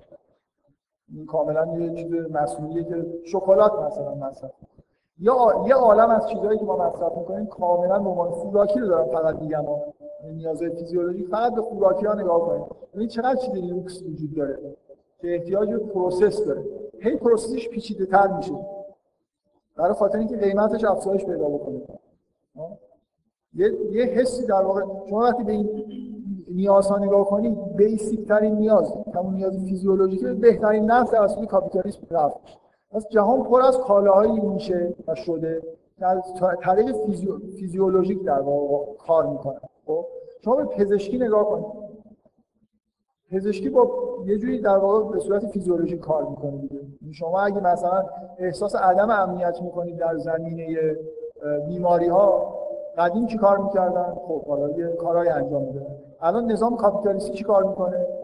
سعی می‌کنه که مثلا واکسن درست بکنه اگه شما مریض شدید قرص بهتون میده. برای اینا چیزایی که توی بازار قابل ارزی کردن هم مثلا فرض کنید پزشکی هندی که اساسش اینه که سیستم دفاعی بدنتون رو در حدی قوی بکنید که شما مریض نشید این توی کاپیتالیسم اصلا جایی نداره. اگه هم چیزی رو واقعا اثبات بشه که میشه کرد من فکر می‌کنم نظام کاپیتالیستی با تمام وجود در مقابلش وای نیسته یعنی هیچ داروخونه باشه مثلا مردم کمتر بیمارستان برن. یه صنعت دیگه صنعت پزشکی برای خودش یه چیزی داروسازی تبدیل به صنعت خیلی خیلی بزرگ شده. داروهای گرون قیمت‌تر مثلا به طریقای خاص تولید می‌کنن وارد بازار میشه و همه چیز در واقع با مثلا توی امنیت در مقابل بیماری تبدیل میشه به خوردن و تزریق کردن و اینکه کالایی رو در واقع مصرف کردن. خب؟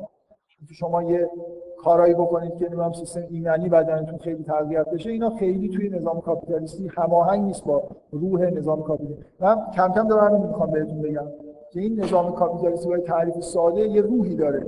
یه چیزایی باش هماهنگ یه چیزایی باش هماهنگ نیست. توجه کردن به سری نیازا با این نظام هماهنگه. توجه کردن به سری نیازا باش هماهنگ نیست. بهترین نیازهایی که هماهنگن نیازهای بیسیک بیسیکن نیازهای فیزیولوژیک. اینا به طور کامل قابل چی قابل خرید و فروش کردن هن بنابراین نظام کاپیتالیستی تا جای ممکن اینا رو هر چقدر که بتونه اشباه کنه. الان ما توی همچین شرایطی هست خب منتها در مورد بقیه نیازات چی؟ ببینید اصلا نظام کاپیتالیستی اینجوری. نیازی وجود داره. خب من نمی‌تونم اشباه کنم چه جوری می‌تونم یه کاری بکنم تا حالا تا یه حدی خلاص یه چیزی بفروشم؟ این هدف اینه دیگه یه جایی یه چیزی هست. میشه چیزی تولید کرد که بفروشم؟ خب من تولید کنم اگه اولین نفری باشن که ایده به ذهنم می‌رسه بیشترین سودم می‌برن پیشگام تو هر صنعتی شما پیشگام باشید معمولا بیشترین ارزش افزوده رو تو سال اول می‌تونید در واقع بدست مثلا تمام این قسمت ها رو نگاه کنید. من بهتون ایده بدم که چیکارا میشه کرد و چیکارا تا کرد. مثلا برای امنیت چه کارایی میشه انجام بده؟ مثلا فرض کنید الان توی نظام کاپیتالیستی صنعت بسیار بزرگ اسم صنعت بیمه هست. شاید از نظر روانی احمقانه باشه که یه نفر که بیمه کرده خودش احساس امنیت بیمه عمر کرده. اگه بمیره یه چیزی به راستش می‌رسه. ولی خب میمیره. این احساس عدم امنیت در مقابل مرگ رو نمیشه با بیمه عمر جبران کرد. ولی یه جوری سیمولیشن دیگه. در طرف یه مثل اینکه هیچ کاری نمی‌تونه بکنه. تنها کار تنها چیزی که تو بازار داره عرضه میشه یه چیزی به اسم بیمه عمره. و بنابراین شما اینو می‌خرید. بیمه آتش سوزی می‌خرید یه عالم صنعت بیمه. در واقع یه عالم خطراتی که ممکنه پیش بیاد رو نه تضمین می‌کنه که پیشگیری بکنه نه چی فقط در واقع یه جوری برای اینکه احساس امنیت حالا حتی به صورت کاذب بکنی این ایده رو در واقع میده که بعضی اینکه شما بیمه رو من خسارتتون رو مثلا تا حدود جبران در مورد مرگ خنده داره ولی در مورد بقیه موارد بد نیست دیگه. آدم یه مقدار احساس امنیت بهش دست میاره خونم آتیش بگیره. مثلا این شرکت مقدار خیلی زیادی به من پرداخت می‌کنه. خب مثلا یکی از چیزهایی که در مورد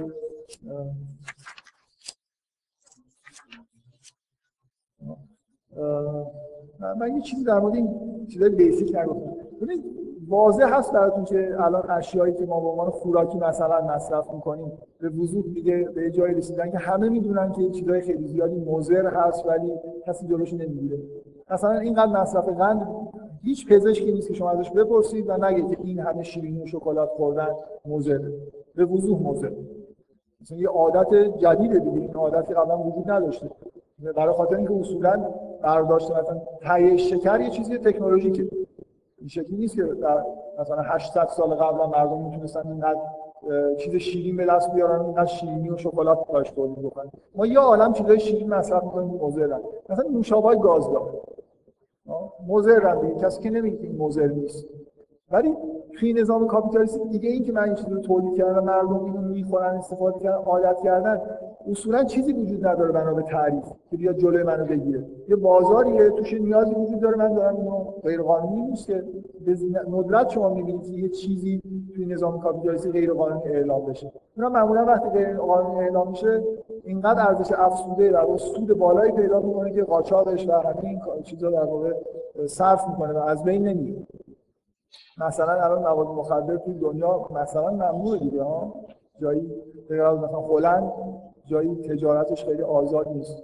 ولی کجا هست که پیدا نشه؟ در تمام همه جا فکر توی هر خونه ای برید بگردید مثلا خودش یا همسایه‌اش یه نفر خلاصه دسترسی به یه آدمی که مواد خب اینکه من می‌خوام بگم این این چیزای فیزیولوژیک اوور سچوریشن یعنی اینکه اصلا نه تنها شما عادت کردید به اینکه زیاد زیادتر از حد نیاز واقعی مصرف بکنید. و عادت کردید اینکه چیزایی مصرف بکنید که اصلا نیاز بهش ندارید فقط عادته کاملا چیزای موزه جزء نیازهای فیزیولوژیک واقعی نیست رو هم یه جوری در واقع بهتون میدن و می‌خورید و همه ما داریم کار انجام تو از مجموع خوردنی هایی که توی سوپرمارکت تو همین ایران می‌تونید تهیه بکنید اون 90 درصدش اغلب قابل حذف کردن که به نیازهای فیزیولوژیک رفتن یعنی در جهت ادامه حیات و نیست. بیشتر در واقع لذت بردن بوده. اینجوری مثل اینه که کاپیتالیست واقعا به نظر میاد مثل سیستمیه که تا جایی ممکن سعی می‌کنه که مثلا fixation ایجاد بکنه تو این قسمت پایین. حالا من مثالای خیلی چیز دارم دارم خیلی قوی تر از خوردنی هم دارم. حالا کم کم بهشون اشاره می‌کنم خب بنابراین شما توی قسمتی که مربوط به این قسمت امنیت میشه خب به نوعی مثلا با صنعت بیمه یه حسی از امنیت مردم می‌تونید ببینید. نیازی بوده نظام کاپیتالیستی چیز قابل ارزشی که تونسته براش پیدا بکنید یعنی همه ما می‌دونیم که این امنیت به آدما نمیده مثلا امنیت به این معنایی که مازلو مثلا میگه تو روانشناسی مطرحه یه حالت روانیه. که خیلی بستگی به وضعیت کلی روانی آدمیزاد داره. یه جوری حس امنیت بهش دست بده. آدمایی اصلا همیشه تشویش دارن استراب دارن. برای اونو قرص تجویز میشه. اینجوری کلا یه, یه چیزی استراب داری مثلا خب اینا قرص های استراب بخور. کلا این نظام اینجوری داره کار حالا من در مورد این مثلا میلانگینس گفتم که شاید بگی بشه گفت ارتباطات یه جوری داره این کار انجام میده. یا مثلا ها یه, یه مثل صنعت. ما یه مجموعه الان تو ایران خیلی متداول نیست ولی فکر می‌کنم در یه دورانی از رشد کاپیتالیسم خیلی چیز متداولی شده بود همه جا بود. کلوب کلوب که عضویت پولی داشتن. های خیلی سطح بالا که افراد خاصی رو میپذیرفتن. شما پول خیلی زیادی می‌دید که عضو کلوب بشید این دیگه واقعا چیز دیگه. یه جوری یه دیدگاه کاپیتالیستیه. این تعلق به یه گروه یه حس روانی چندان خیلی ساده ای نیست. ولی این میشه اینجوری simulation کرد شبیه سازی کرد. شما یه جایی درست بکنید یه گروه مسئول. یه آدمایی میان وارد اون کلوب میشن و پول پرداخت می‌کنن برای حق عضویت. شما درآمدی دارید کسب می‌کنید یه امکاناتی هم در اختیارشون می‌ذارید و این احساس می‌کنید که به یه جاهایی متعلق. مثلا الان تمام تیم‌های فوتبال کلوب هواداران دارن.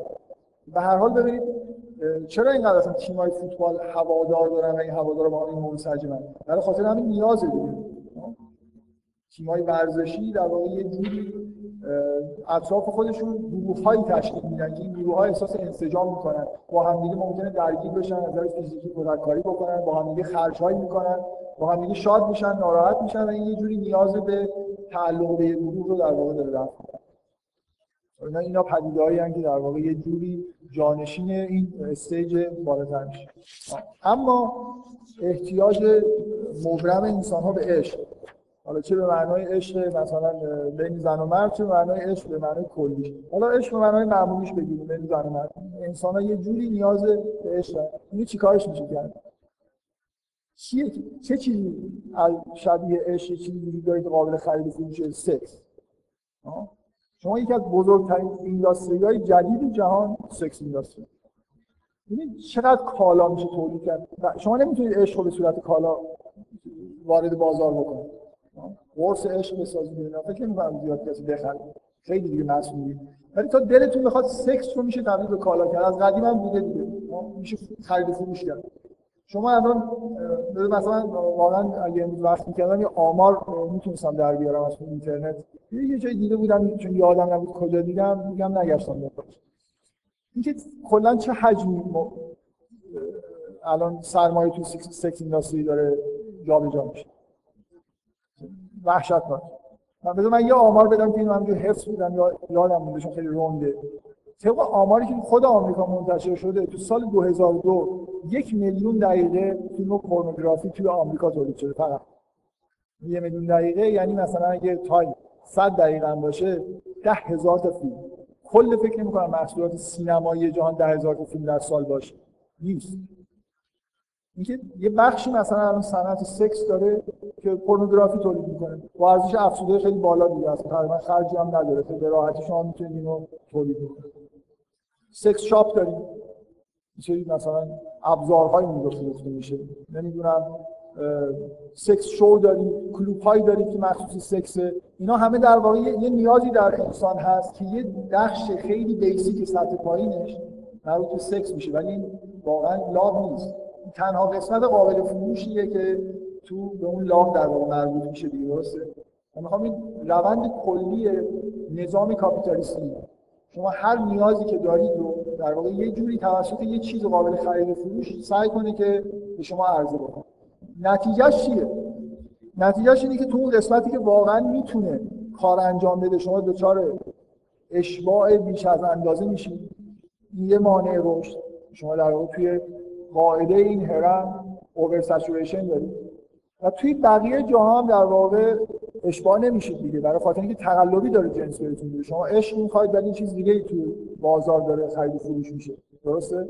شما مثلا فرض کنید که حالا مثلا امنیت به دست نمیارید برای نیازتون ببینید به نفع نظام کاپیتالیستی که شما رو فریب بده. یعنی چیزی عرضه بکنه که نیازتون رو مثلا به طور موقت رفع کنه. ولی شما دوباره مجبورید که اون نیازتون یه بار دیگه نیازشون واقعی رفع نشده مصرفتون میره بالا دیگه. مثل اینکه من به شما یه غذایی بدم که شما سیر نمی‌کنه هی باید اون رو بخرید و بخورید. درسته؟ بنابراین اتفاقی که میفته اینه که توی این قسمت basic ما در جهان الان over saturation داریم. مثلا سکس اینجاست over saturation نداریم. من دنیا دیگه بیشتر از این میشه. مثلا در جهان توجه به سکس وجود داشته باشه و مردم بمونن تو همین حالت نیاز فیزیولوژیکی خیلی خیلی ابتدایی خودشون. الان فرار کردن از این نیاز ببین نظام کاپیتالیستی شما رو یه جوری در واقع انگار که به طور هیچ کسی نیست تصمیم بگیره. این نظام خودش این کارو به طور اتوماتیک می‌کنه.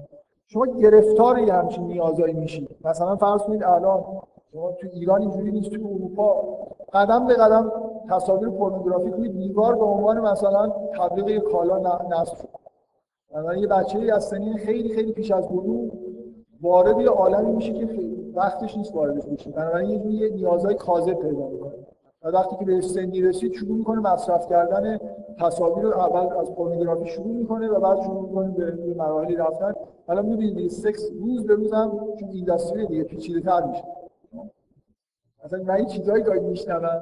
مثلا کلوپ وجود داره که توش چه چیزای عرضه میشه که آدم تعجب می‌کنه کیا ممکنه به مثلا توی این فیلم پاریس تگزاس کلوپی هست که این قهرمان فیلم میره توش و این کلوپ در واقع یه جوریه که یه جایی میشینه تکنولوژی که دیگه پیشرفته است مراجعه کننده مثلا یه مرد یه جایی میشینه که پشت اون توی یه کابین جلوش یه زنی میاد.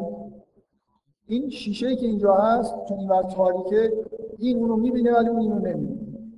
لابد خیلی مهمه مثلا تو این کارا اینا میان و هر کاری که بخوان اون طرف به طور live براشون انجام در واقع اینجوری پورنوگرافی live ه که این می‌تونه تعیین بکنه که چیکار می‌کنه. خوشبختانه تو این فیلم چون همسرش میاد اونجا خیلی چیزی ازش نمیشه اگر نه این خلاصه این ببینید من الگوی کلی رو دارم میگم که شما هر جای این نمودار رو نگاه کنید حتما چون نیازی وجود داشته تا جایی ممکن کالا براش تولید شده. هیچ کدوم این نیازها از یه جایی به بعد دیگه ارضا نمیشن. شما مجبورید در واقع یه جور وسواس آمیزی کالا مصرف بکنید. و این اتفاقا برای نظام کاپیتالیستی خوبه. بذارید من از خودتون مثلا این قسمت نالج با چی داره میشه؟ با چی؟ با پیپر؟ نالج این علم داشتن. نالج یه, یه واژه است. یا مثلا اینجا نوشته نالج مثلا آندرستاندینگ ما چی داریم الان تو دنیا که جای نالج رو معنای واقعی رو گرفته؟ اینفورمیشن یعنی نازل ترین نوع دانستن دیگه. اینفورمیشن دانستن به معنای واقعی نیست. شما چیزی نمی‌فهمید. مثلا شما چقدر اینفورمیشن دارید؟ مثلا الان منچستر یونایتد امتیازش نمی‌دونم توی جدول چند؟ اینفورمیشن دیگه. مثلا شما ببینید مثلا تمام شما رادیو تلویزیون باز می‌کنید بهتون یه اخبار میدن. اینا علم که نیست. بهتون میگن که جای دیگه دنیا چه اتفاقایی افتاده. تحلیل هم که نمی‌کنن. شما می‌دونید که تیم‌های فوتبال با هم مسابقه دادن مثلا دیشب چلسی و آرسنال با هم مساوی کرد من همیشه اعتراف می‌کنم که خودم مثلا یه گیره دیگه آره مثلا یعنی یه اینفورمیشنیه ذهن من رو اشغال می‌کنه و نیاز من رو به دانستن که رفع نمی‌کنه. بنابراین یه میلیون اینفورمیشن هم به من بدید مثل مثل چیز میمونه؟ مثل تنقلات خوردن میمونه. می‌خورم سیر نمیشم باز هی می‌خورم. الان یه صنعت بزرگ اینفورمیشن که الان دیگه شما می‌دونید همه دنیا رو داره می‌گیره دیگه اطلاعات مبادله می‌کنن. هیچ نالجی هم در کار نیست هیچ علمی هم در کار نیست. اون قسمتی از این طبقه در واقع نالجه که میشه خرید فروشی. طبقه بالاش زیبایی شناسی چجوری میشه سیموله کرد مثلا خرید فروشی. ها؟ لوازم آرایش آره هست. آره. نه ولی اصلش هنر دیگه. شما نیازای در واقع زیبایی شناسی توسط هنر. خب الان ببینید تو دنیا چقدر کالای هنری ریخته که همش هم مبتذله. چرا مبتذل؟ به دلیل اون خاصیت دومی که وجود داره. چیزی تو صنعت مثلا سینمای آمریکا تولید میشه که به اندازه کافی بیننده داشته باشه. آمریکایی‌ها که دیگونه نیستن مثل مثلا فرض کنید زمانی که شوروی کمونیستی بود بیان مثلا به یه کارگردانی یه امکاناتی بدن بگم تو یه فیلم بساز. چقدر طول می‌کشه؟ کسی چک نمی‌کنه. میگن که تو زمان دوران کمونیسم توی شوروی این استودیوهایی که وجود داشت دولتی که فیلم میساختن خوششون میومد که کارگردان کشش بده. چون توی بیلان چیزشون می نوشتن دیگه لازم نبود چیزی جدید تعریف کنن. دیگه شما امسال چیکار کردید ما امسال در تمام مدتشون چهار تا فیلم تولید می‌کردیم با کارگردان طول دادن. بنابراین خیلی خوب بود دیگه. مثلا تارکوفسکی توی شوروی فیلم میساخت ممکن دو سال طول بکشه. کسی هم نه تنها بهش چیزی نمی‌گفت خوشون هم میومد میگن اولین باری که رفت خارج شوروی فیلم بسازه توی ایتالیا دو روز از چهره یه سگ فیلم کردن که اون جوری که این می‌خواد نگاه کنه. و دیگه تهیه کننده داشت سکته می‌کرد. اینکه این بابا مثلا که کار نداره بگن دسته مثلا. یا مثلا توی سوئد یه فیلم تهیه کرده که چند بار میگن که این گروه فیلم برداری رفتن بالا یه تپه که ابرهای خاصی تو آسمان ظاهر بشه که اونا لازم داشت اونا ظاهر نمی‌شدن. و اینا امکان نداشت که ابری غیر از اون ابری تو ذهنش قبول بکنه. که هنر شما موسیقی رو نگاه کنید سینما رو نگاه کنید چرا هنر به چیزهای سطح پایین در واقع؟ برای اینکه تعداد آدمای بیشتری مصرف کنن. صنعت دیگه. مگه الان شما نمیگید صنعت سینما؟ هر تهیه کننده وقتی داره پولش می‌ذاره براش مهمه که این کالای هنری کالای هنری که داره تولید میشه اصلا قدیم اینجوری بود. هنر به معنای قرن 19 به قبل اصلا این شباهتی به این هنر به این معنا نداره. یه مقاله هست از یه آدمی به اسم والتر بنیامین. این جزء اقمار مکتب فرانکفورت. جزء اقمار مکتب فرانکفورت. یعنی نه اینکه چون کوچیکه جزء اقماره یعنی اینکه رسما عضو مکتب اون به اصطلاح فرانکفورت نیست. از همشون هم به نظر من بزرگتره. قمر که گفتم یعنی حول و حوش مکتب فرانکفورت. مثلا میگن که ویتکنشتاین هم جزء اقمار حلقه وین. ولی بهش می‌گفتن بیا نمی‌رفت که تو حلقه وین اونقدر مثلا کارناپ و آدمایی نبودن که در حد ویتکنشتاین باشن. خوشش نمیومد در والتر بنیامی یه مقاله تاریخی داره به اسم تولید هنری در باز تولید مکانیکی اثر هنری. واقعا به نظر من مقاله مقاله فوق العاده خوبیه. برای اینکه وضع هنر در یه جهانی که کار به ببین نکته اینه دیگه شما نسخه بدل توی آثار هنری تکثیر نمی‌شد اثر هنری اثر هنری یگانه بود. یه نقاشی یه نفر می‌کشید یه جایی توی دنیا بود. شما باید می‌رفتید اونجا می‌دیدید. موسیقی مثلا بونوئل توی خاطراتش تعریف می‌کنه که وقتی جوون بود چه شور و حالی داشت وقتی میفهمیدن که یه ارکستری داره میاد از مثلا وین و توی یکی از دو تا از شهرهای اسپانیا قراره که یه مثلا سمفونی نهم بتوون اجرا کنه الان اینجوری نیست دیگه. الان یه کالاست. به اندازه کافی تکثیر میشه و به همه هم داده میشه. اخیرا کپی رایتش رعایت نمی‌کنه. ولی به هر حال نظام کاپیتالیستی سیاستش در مورد هنر اینه که هر چیزی که بیشتر مردم بپسندن. هر چی در واقع یه جوری سلیقه مردم که خب قبول دارید دیگه. خیلی هنرمندانه نیست. بنابراین بلایی که سر زیبایی شناسی میاد شما چیزایی به خوردتون در واقع میدن که اصلا حس زیبایی شناسیتون رو ارضا نمی‌کنه. بنابراین نیازم کاملا به طور اشباع نشده باقی من در مورد این آخری می‌خوام دیگه بدم. چه چیزی جانشین تعالی میشه؟ یعنی مثلا چه چیزی جانشین عرفان شده در جهان مدرن؟ که بشه خرید فروششه تو کلاس عرفان میشه گذاشت. کسی میره کلاس عرفان. شما برید پیش استادی. بهتون بگه که شما باید سی سال مثلا بیا اینجا حالا معلومه چی بشه. اینجوری که استادی هم خودش عارف باشه که پول نمی‌گیره اینجوری عرضه نمی‌کنه. چی الان جای عرفان گرفته خیلی هم اینداستری بزرگی دراگ اینداستری. یعنی که یه جوری به طور شیمیایی حسای خیلی خاص مثلا تعالی و اینا رو بله مواد مخدر. شما چیزی می‌خورید و یه احساسات عارفانه هم بهتون دست می‌دید دوچار مثلا ال همه کسایی که ال مصرف می‌کنن یه حسایی بهشون دست میده که اش... از روانی مثل اشباع اون حالتهای به اصطلاح چیز دیگه اصلا این مفهوم به اصطلاح نشه شدن چیز عرفانی بوده دیگه. آدما در یه شرایطی اشباع می‌شد روانشون به طور کامل مثلا در اثر کشف و شهود. الان کشف و شهود با الستی با مواد مثلا توهمزا با این انواع قرص هایی که مثلا موجوده این یکی یکی از چیزهایی که تو نظام کاپیتالیستی جانشین این حس تعالی شد. اینکه شما می‌خواید از روانی به اشباع کامل برسید. همه چیزو در واقع نظام کاپیتالیستی از هیچ چیزی نمیگذره هیچ نیازی نمیگذره یه بخشش که می‌تونه اوبر سچوریت می‌کنه اون بقیه هم شما رو فریب می‌کنه چیزایی تولید می‌کنه تو دنیا که به نظر میاد که چیزا خیلی.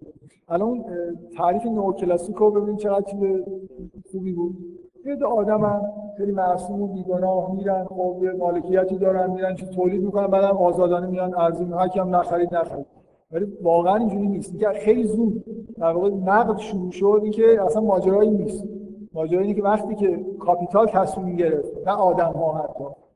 کاپیتال یه موجود انتظاری تصمیم گرفت آدم ها چیکار کنن. قطعا دنیا به سمت جالبی پیش نمیره. فکر نکنم پیش رفته باشه. خب حالا پس یه ایده اینه. یه ایده اینه که همه چیزو project کنیم این پایین. به صورت خوردنی در بیاریم به صورت چیزای مصرف کردنی در بیاریم. یه چیزای simulation انجام بدیم یه چیزای اون بالا هر چی میشه کالا تولید کرد یه جوری مصنوعی جاشو بگیره موقت. هر چقدر اتفاقا ببینید هر چقدر این حسایی که این چیزای مصنوعی میدن موقت‌تر و ضعیف‌تر باشن بهتره. برای خاطر اینکه طرف مثلا مواد مخدر اگه واقعا یک کسی مواد مخدر رو مصرف کنه و یک سال در حالت مثلا عارفانه به اصطلاح شبه عارفانه خودش باشه که به درد نمی‌خوره. همین که چند دقیقه طول می‌کشه و این چند دقیقه که تموم شد بعد از مدت کوتاهی نیاز پیدا می‌کنه و اتفاقا مواد مخدر خوبیش برای نظام کاپیتالیستی که هی دوزش باید بالاتر بره. تا اینکه یارو بمیره بعد مصرف کننده‌های دیگه به وجود میان و میان جاشو مثلا کلا نظام کاپیتالیستی به همه چیز مثل ایجنت نگاه می‌کنه. مصرف کننده می‌خواد. حالا این میمیره زنده میمونه نمی‌دونم یه چیزی براش مفیده مضر یه یه کسی که دنبال سرمایه گذاری مفیده به این چیزا فکر نمی‌کنه. و اصولا نظام کاپیتالیستی هم مخالف با اینکه دولت یا یه مرکزیتی وجود داشته باشه که تصمیم بگیره که ما چیکار بکنیم چیکار نکنیم. اینو مخالف لیبرالیسم می‌دونن. اینکه یه جایی مثلا مثل فرض کنید کشورهای سوسیالیستی دولت بیاد بگه آقا فلان چیزو هی اینا رو مصرف نکنید اونا رو نمی‌دونم تولید نکنید. شما اینا اونور نرید. اینا میگن مخالف می‌دونن همینجوری مردم معصومانه آزاد باشن که هرچی می‌خوان تولید کنن.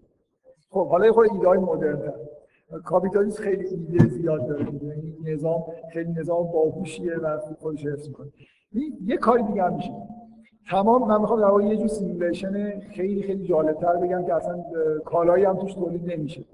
ولی خیلی خیلی در واقع موثره و این چیزایی که دارم میگم اگه می‌خواید مطالعه بکنید اینا بیشتر در واقع کسی که روشون تاکید داره بودریار نه اینکه فقط بودریار ژان بودریار فیلسوف یا مثلا منتقد من نمی‌دونم توی ری آخرش خلاص تلفظ میشه یا نمیشه. از جا ریان می‌نویسن چون فرانسوی ها معمولا یه 7 10 تا از این حرفای آخر کلماتشون ممکنه تلفظ نشه. باز تو فرانسوی برای ری چیزایی داره ولی اینکه اینم تلفظ میشه یا نه من دقیقاً خب ببینید چیکار میشه کرد؟ شما مثلا من می‌خوام مثال خیلی خوب بخوام بزنم ساده باشه فهمیدنش نیازی به علم. یه یه اصطلاح یه جمله‌ای داره بودیار که میگه که میگه اصلا ما دیگه مصرف جهان به اصطلاح کاپیتالیستی به جایی رسیده. که ما اصلا واقعا مصرف دیگه نمیشه گفت مصرف نمی‌کنیم. تنها چیزی که داریم مصرف می‌کنیم میگه ما نشانه ها رو مصرف می‌کنیم. من می‌خوام خود توضیح بدم که این حرف یعنی چی؟ بفهمید متوجه میشید که خیلی پیشرفته از ایناست که فقط به شکل کالا در آوردن به معنای من گفتم. حرفی که بودیا را خیلی ها دیگه می‌زنن مثلا بحثایی که الان خیلی مد روزه اینکه شما در واقع نظام کاپیتالیسم برای ما یه سیستم نشانه ها تولید کرده که یه جوری توش بالا و پایین وجود داره ما همه اینو در واقع میپذیریم. ما داریم در یه سیستمی از نشانه ها زندگی می‌کنیم.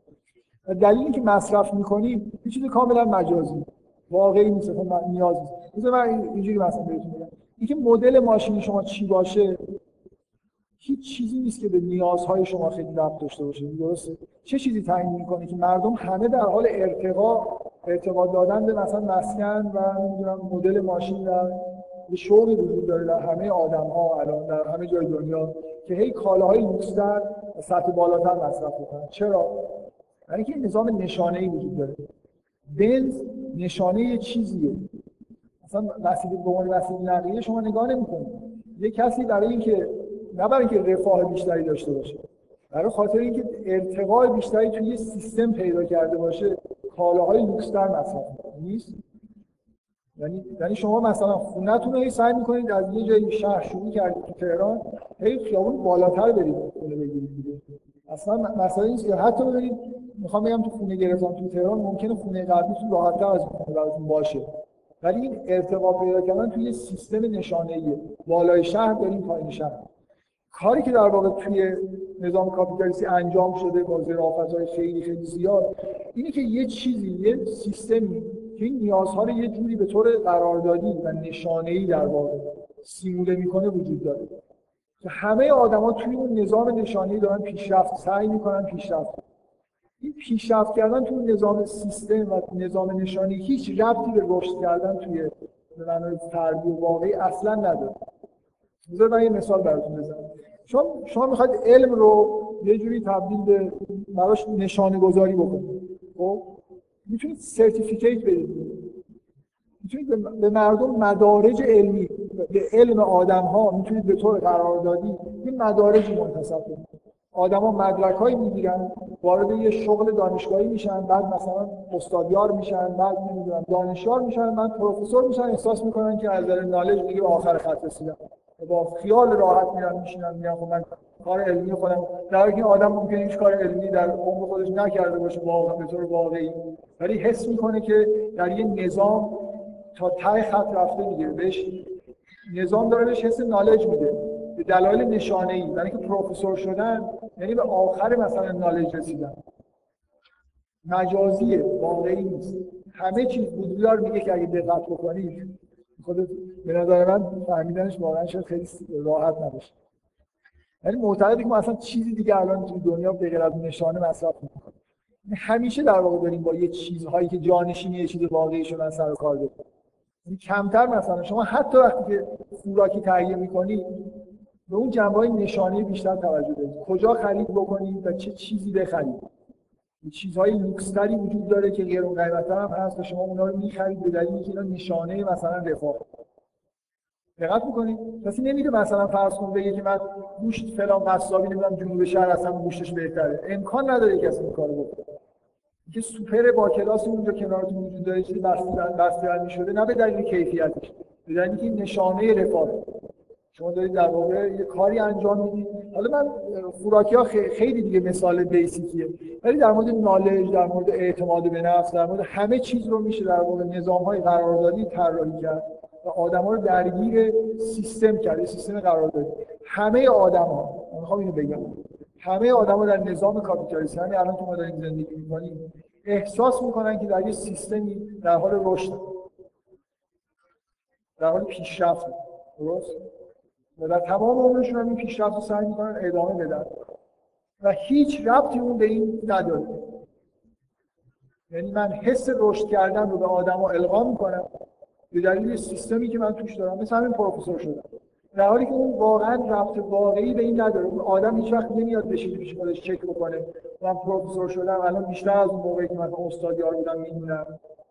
کار علمی سطح بالاتر شده نشده. مهم نیست. مهم اینه که طبق قراردادهای عنوان گرفته certificate گرفته. ما الان در نظام کاپیتالیستی برای خیلی از این چیزهایی که جزو نیازهای واقعی certificate میدیم به مردم. یعنی یه اصلا ممکنه واقعا یه کاغذ بدن. مثلا کاغذ این که تو مثلا بازنشستگی که کار کردن جزو چیزاست دیگه. آدم یه حسی به اصطلاح اینکه کار بکنه و خودش رو تحقق بده.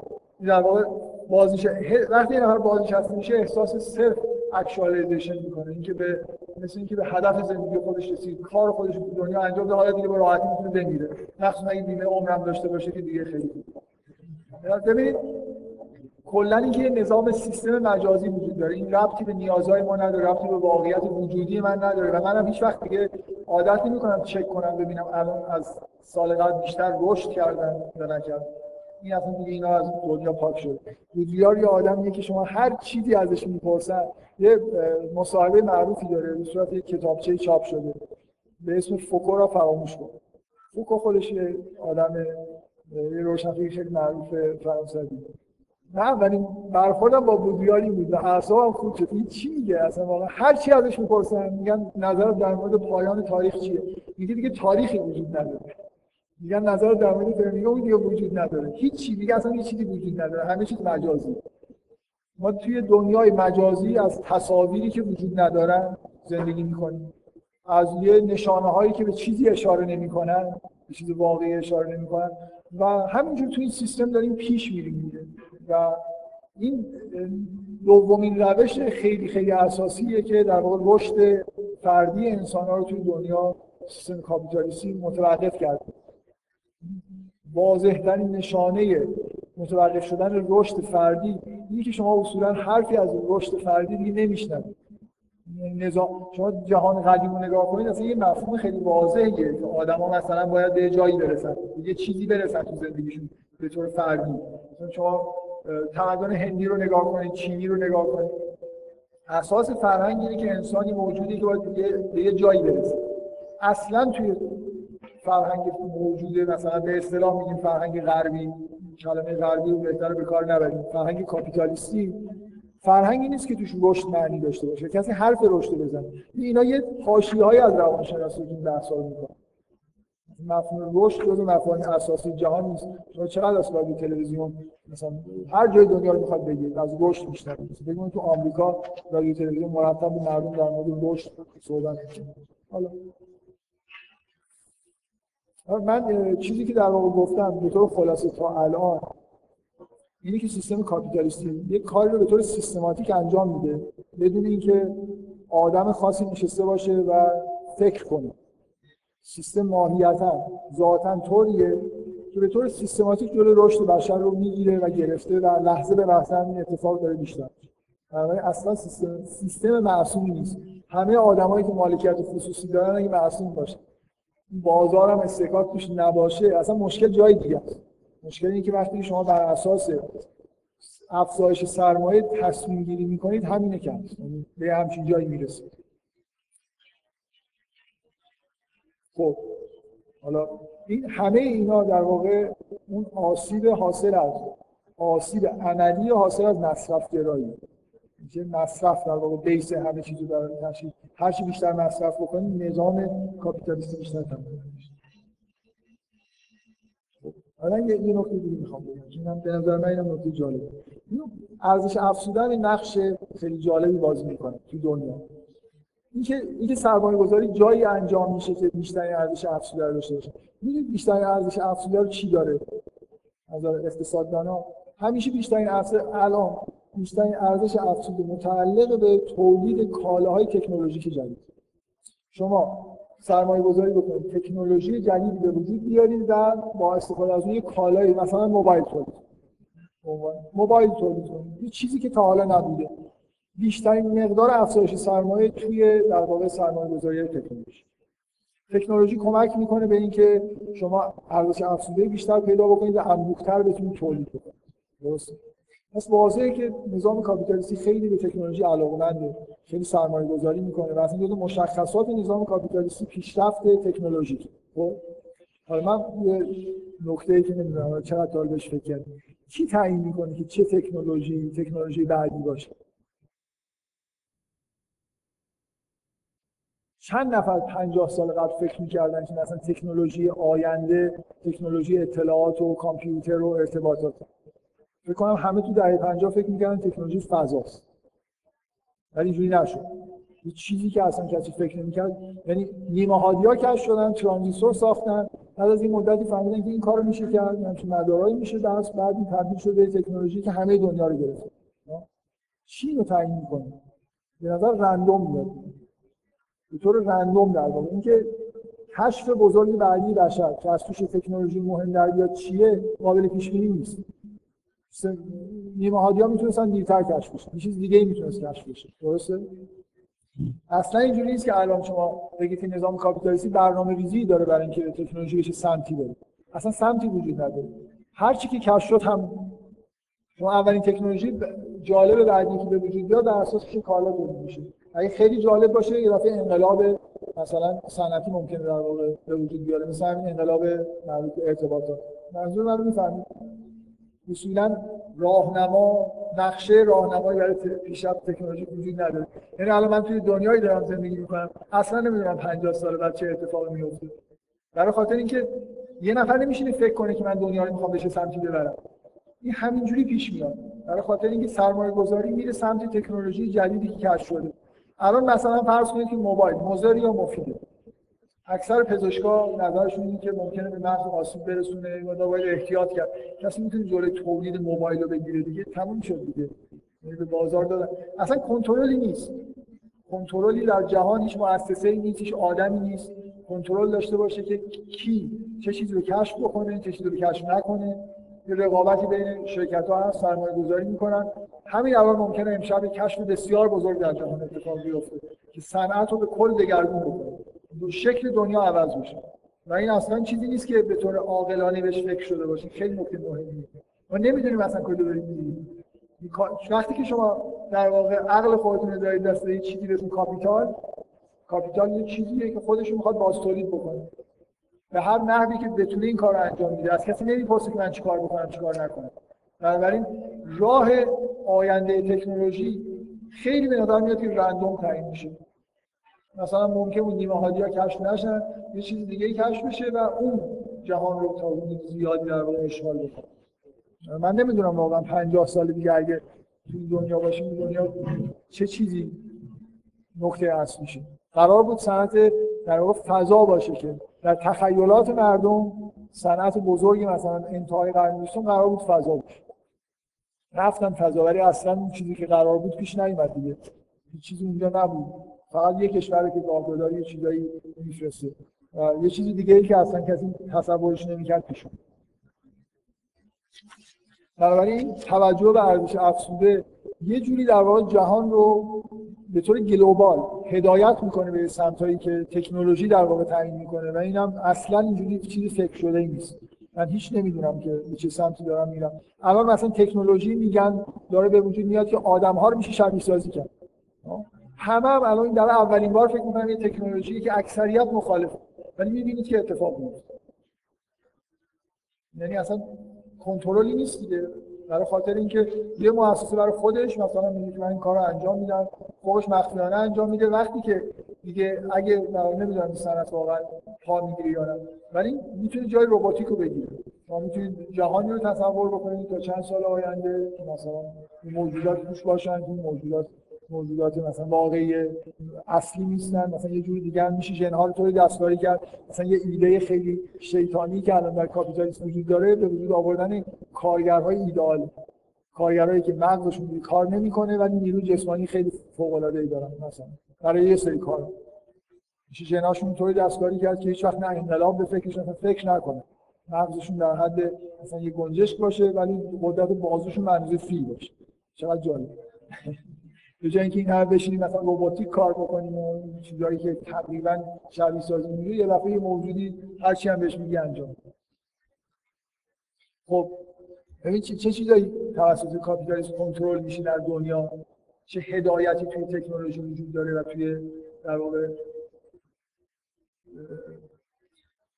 مثلا در مورد ساینس وجود داره؟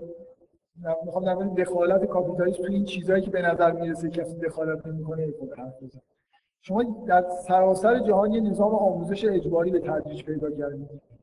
نظام آموزش پرورشی به اصطلاح. این اسم پرورش هم باید میشه باشه. این نظام آموزش پرورشی که یه چیزایی به شما آموزش میده. چی به شما آموزش میده؟ چقدر به شما نظام آموزش پرورش کمک می‌کنه که مثلا به عنوان یه فرد رشد بکنید زندگی راحت تری داشته باشید؟ چقدر به شما حتی اطلاعات میده؟ مثلا چقدر شما توی دوران آموزش خودتون از تا حالا در مورد مسئله خیلی اساسی زندگی این مثلا ازدواج کردن چیز بهتون یاد دادن؟ فکر کنم صفر. تقریبا یعنی الان اینجوری فکر کنید. از مجموعه کتابایی که توی بازار هست فکر کنید هیچ فورسی روتون نیست. می‌خواید یه انتخابی انجام بدید و چیزایی که به نظرتون ضروری نیست رو یاد بگیرید. فکر کنید چقدر اشتراک با این تعلیمات رسمی داره. شیمی مثلا کتاب شیمی می‌خرید شما رو به خدا. من همیشه این از اینکه شیمی خوندم یه احساس بدی دارم. هیچ دردم نخورد. از هفت شش هفت سالگی بچه های معصوم مردم نظام کاپیتالیستی وارد یه غیفی می‌کنه. این نظام آموزشی. از توش چند تا تکنسیان آخرش در میاد. مثلا از توی این مدارس اون شهر آخرش دو نفر به درد به درد این نظام کاپیتالیستی می‌خوان بقیه له میشن. حالا هر کاری می‌خوام بکنن. بچه ها توی مدارس کتک می‌خورن. یعنی آموزش رسمی خود دقت کنید چیه. علوم ریاضی فیزیک شیمی چیزهایی که منجر به تکنولوژی میشه رو با به طور انبوه یاد میدن. و یه سری چیزا رشته هم که پرتایی که در واقع اون چیز اصلیش که مثلا رسیدن به پزشکی و رشته هایی که به توی نظام کاپیتالیستی پوزیشن های خوبی رو اشغال می‌کنن این ریف در واقع اونها رو هدایت می‌کنه. یه سری مثلا میرن مثلا می‌بینید دیگه رشته‌ای مثل مثلا رشته‌های فرهنگی اینا که عملا تو چیزی آموزش داده نمیشه. حالا طرف اگه استعداد داشته باشه خودش کاری می‌کنه. نظام در واقع این آدما رو ول می‌کنه. نظام اونهایی رو انتخاب می‌کنه که به دردش می‌خوره. برای هدف خاص. کاملا اینجوریه دیگه.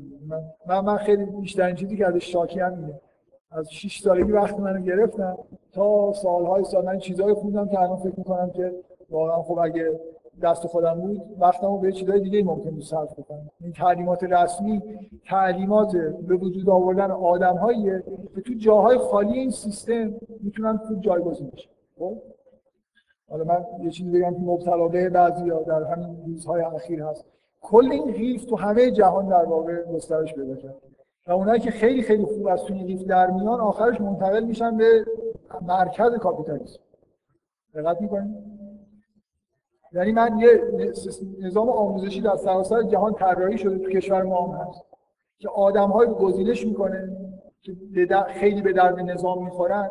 اینا رو از اینجا حتی چرا اینا منتقل میشن اونجا اصلا مسائل مالی و رفاه هم نیست.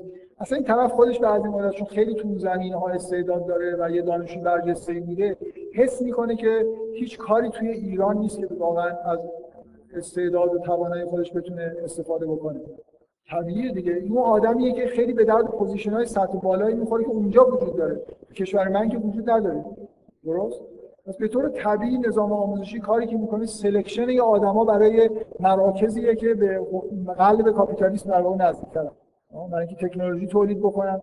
و اینا رو خب میشه این آدما رو از سراسر دنیا برد اونجا و میگم به مثلا الان یه آدمی وجود داره به اسم مهدیان که محمد مهدیان. دو تا مدال کامپیوتر داشت دو تا یه مدال ریاضی داشت و من خب واقعا وقتی شنیدم که مایکروسافت دیگه داره کار می‌کنه یعنی به قلب نظام کاپیتالیستی منتقل شده در حالی که فکر می‌کنم وقتی داشت می‌رفت فکر می‌کرد که برمیگرده. ازش هم بپرسید من فکر می‌کنم ایدهش این باشه که من مثلا اونجا چون خیلی مرفه پول خوب میدن صرفا اونجا هستن حس می‌کنه که اینجا بیاد کاری براش نیست. واقعا هم نیست که ببینید نظام آموزشی رو تو ایران که ما طراحی نکردیم. این نظام آموزشی به طور اتوماتیک داره آدمایی رو در واقع به وجود میاره که می‌تونن کارهای در به اصطلاح جبهه اول تکنولوژی انجام بدن آدمای برجسته‌اش. خب جبهه اول تکنولوژی کجاست؟ این کشور پیشرفته کاپیتالیستی دیگه جای دیگه ای که نیست. بنابراین نظام آموزشی آموزش های بسیار پرتی به ما میده که به درد زندگیمون نمی‌خوره. وقت اکثریت غریب ارتفاع آدما رو به کلی تلف می‌کنه. و از توی اینا یه مجموعه آدما رو انتخاب می‌کنه در درجه اول خوباش میرن اونجا و همینجور توی position های نظام کاپیتالیستی پخش میشن. اینجا کشور هم دیگه مطرح نیست. این یه ایده دیگه ایه که چجوری نظام کاپیتالیستی در به آدم ها ضربه می‌زنه. یعنی که نظام آموزشی رو داره کنترل می‌کنه. این کل فرهنگ رو داره کنترل می‌کنه. درست ساعت 6 و نزدیک 6 من یه بخشی از صحبتام مونده. فکر می‌کنم دلم نمی‌خواد واقعا جلسه دیگه ای باشه. بنابراین یه خود سریعتر هم شده اینا رو همه این چیزهایی که من گفتم یه جوری در واقع به این برمیگرده که آسیبای فردی که به طور عملی ما می‌بینیم. یعنی چیزهایی که اختلال توی رشد ما ایجاد می‌کنه چی هست؟ خب چه چیزهایی حالا هست که آسیبای در واقع نظری هم می‌بینیم یعنی ما, ما دیدگاهمون نسبت دنیا یه جوری کنترل میشه. من می‌خوام بگم نظام کاپیتالیستی چه جوری دیدگاه های نظری افراد رو کنترل می‌کنه. ما نه تنها از نظر عملی هیچ راهی رو تو زندگیمون توی نظام کاپیتالیستی طی نمی‌کنیم فقط فریب همه چیز. نظر نظری هم ذهن ما هم در واقع جوری تحت کنترل همتون شنیدید من می‌خوام یه خورده توضیحات بدم. توی چه سطحی اتفاق میفته سطح اولش همونی که احتمالاً همتون می‌دونید. یه چیزی که مثلا بهش میگن هژمونی طبقه ای که حاکم میشه هژمونی اصطلاحی که الان به همین لفظ استفاده می‌کنن توی روزنامه ها می‌نویسن. ترجمهش یعنی هژمونی یعنی استیلا استیلا سلطه سلطه. طبقه که حاکم میشه یکی از کارهایی که می‌کنه اینه که از نظر فرهنگی دخالت می‌کنه توی جامعه. برای خاطر اینکه موقعیت خودش حفظ واضح. هژمونی مثلا اصطلاح سازوکارهای اجتماعی داره سیاسی داره و سازوکارهای فرهنگی هم داره. هر طبقه ای و هر نظامی روشن فکرهای خودش رو داره که افکاری که متناسب و مورد نیاز خودش هستن رو تولید می‌کنه. الان نظام نظام کاپیتالیستی روشن فکرانی داره به اصطلاح. اینکه من قبول ندارم که روشن فکر ولی شما توی رادیو تلویزیون ممکن بیشتر اسم رو بشنوید مثلا یه آدمی از ژاپنی توی آمریکا مثل فوکویاما. هم کسی اسمش شنیدم. چی میگه؟ مش چرندیات میگه ولی اینقدر نرم. یه آدمی هست مثل هانتینگتون که این نظریه برخورد تمدن‌ها رو داره. یا جامعه شناسا رو نگاه کنید مثلا آدمایی مثل دیدنز انا شاید معروف‌ترین جامعه شناس دنیاست. ولی اقتصاددانایی که نوبل می‌گیرن. اینا کیا هستن؟ اقتصاد سوسیالیستی دارن کار می‌کنن. بازار آزاد دارن محاسبه انجام میدن. این سری مثلا کارهای جزئی انجام میدن. هر نظام فرهنگ خودش رو سعی می‌کنه ایجاد کنه دیگه بدیهیه. مثلا حق مسلمش هم هست کسی نمی‌تونه بهش ایراد بگیره یه سلطه پیدا کردن حرف خودشون رو دارن می‌زنن. فوکویاما میگه که لیبرال دموکراسی پایان تاریخه. یعنی دیگه از این بیشتر نمیشه پیشرفت دیگه به ته خط رسید مثل اینکه تاریخ به صورت دیگه روند رو به رشد در نظر بگیرید دیگه به تهش رسیدیم. این بالا بهترین و مثلا پایدارترین نظام همه دنیا هم به سمت لیبرال دموکراسی میره و دیگه کلا تموم میشه. آره. خیلی جالب. لیبرال دموکراسی همراه با نظام چیز لیبرال یعنی لیبرال اقتصادی هم باشه. همین چیزی که تو آمریکا هست تهشه بهتر از این نمیشه. واقعا این جور روشن فکرهای مهم نظام کاپیتالیستی خب ببینید رسانه های عمومی به طور طبیعی در واقع تحت کنترل طبقه حاکمن ولی اینکه محسوس نباشه. الان ممکنه به نظر بیاد که شما می‌تونید رسانه های خصوصی داشته باشید ولی واقعیت اینه که اینجوری نیست. همیشه کنترل روشون وجود داره. و سیاستمدارای خودشونو دارن روشنفکر خودشونو دارن. یه جهان ارتباطی خیلی خیلی خوبم داریم. واقعا این کشف تکنولوژی های مربوط به ارتباطات داروی درد کاپیتالیسم من نمی‌دونم چرا به موقع هم کشف شد. در اوج بحران های کاپیتالیسم رادیو به وجود اومد. که اصلا هژمونی به این معنایی که از نظر فرهنگی الان وجود داره بدون این رسانه های همگانی مثل رادیو و تلویزیون امکان نداشت به وجود واقعا بزرگترین اختراع در واقع بشر که به نفع کاپیتالیسم تموم شد به وجود اومدن رسانه هایی که الان نظام کاپیتالیسم تو همه خونه های چند تا ایجنت داره. تلویزیون باز می‌کنید باهاتون حرف می‌زنن اخبار اونطوری که خودشون دلشون می‌خواد به شما میدن و در واقع افکار عمومی رو می‌تونن توسط یه سیستم رسانه‌ای کنترل کنن. اینو خیلی شنیدید دیگه. هایی که تو رسانه ها میشه اخباری که مثلا به تو کلی کذب هستن تولید میشن. حتی یه اتفاقایی رو تولید می‌کنن برای اینکه به خبرش نیاز دارن. جهان دخالت می‌کنن یه خبر تولید بشه بعدم خب مدارکش هم هست واقعا تولید شده. من می‌خوام به این چیزای دیگه اشاره بکنم که همینجوری بامزن بعضیاشون و ممکنه چیز نباشه در مورد هژمونی. خب ببینید نظام دانشگاهی که از کارهایی که می‌کنه در جهت هژمونی کاپیتالیسم عمل می‌کنه. این خیلی محسوس ممکنه الان شما بگید کجا. مثلا توی دانشکده‌های مدیریت و اقتصاد چی الان داره تدریس میشه؟ هیچ کس منکر این نیست که مثلا کتاب کاپیتال مارکس یکی از مهمترین کتاب‌های اقتصاد سیاسی تاریخه.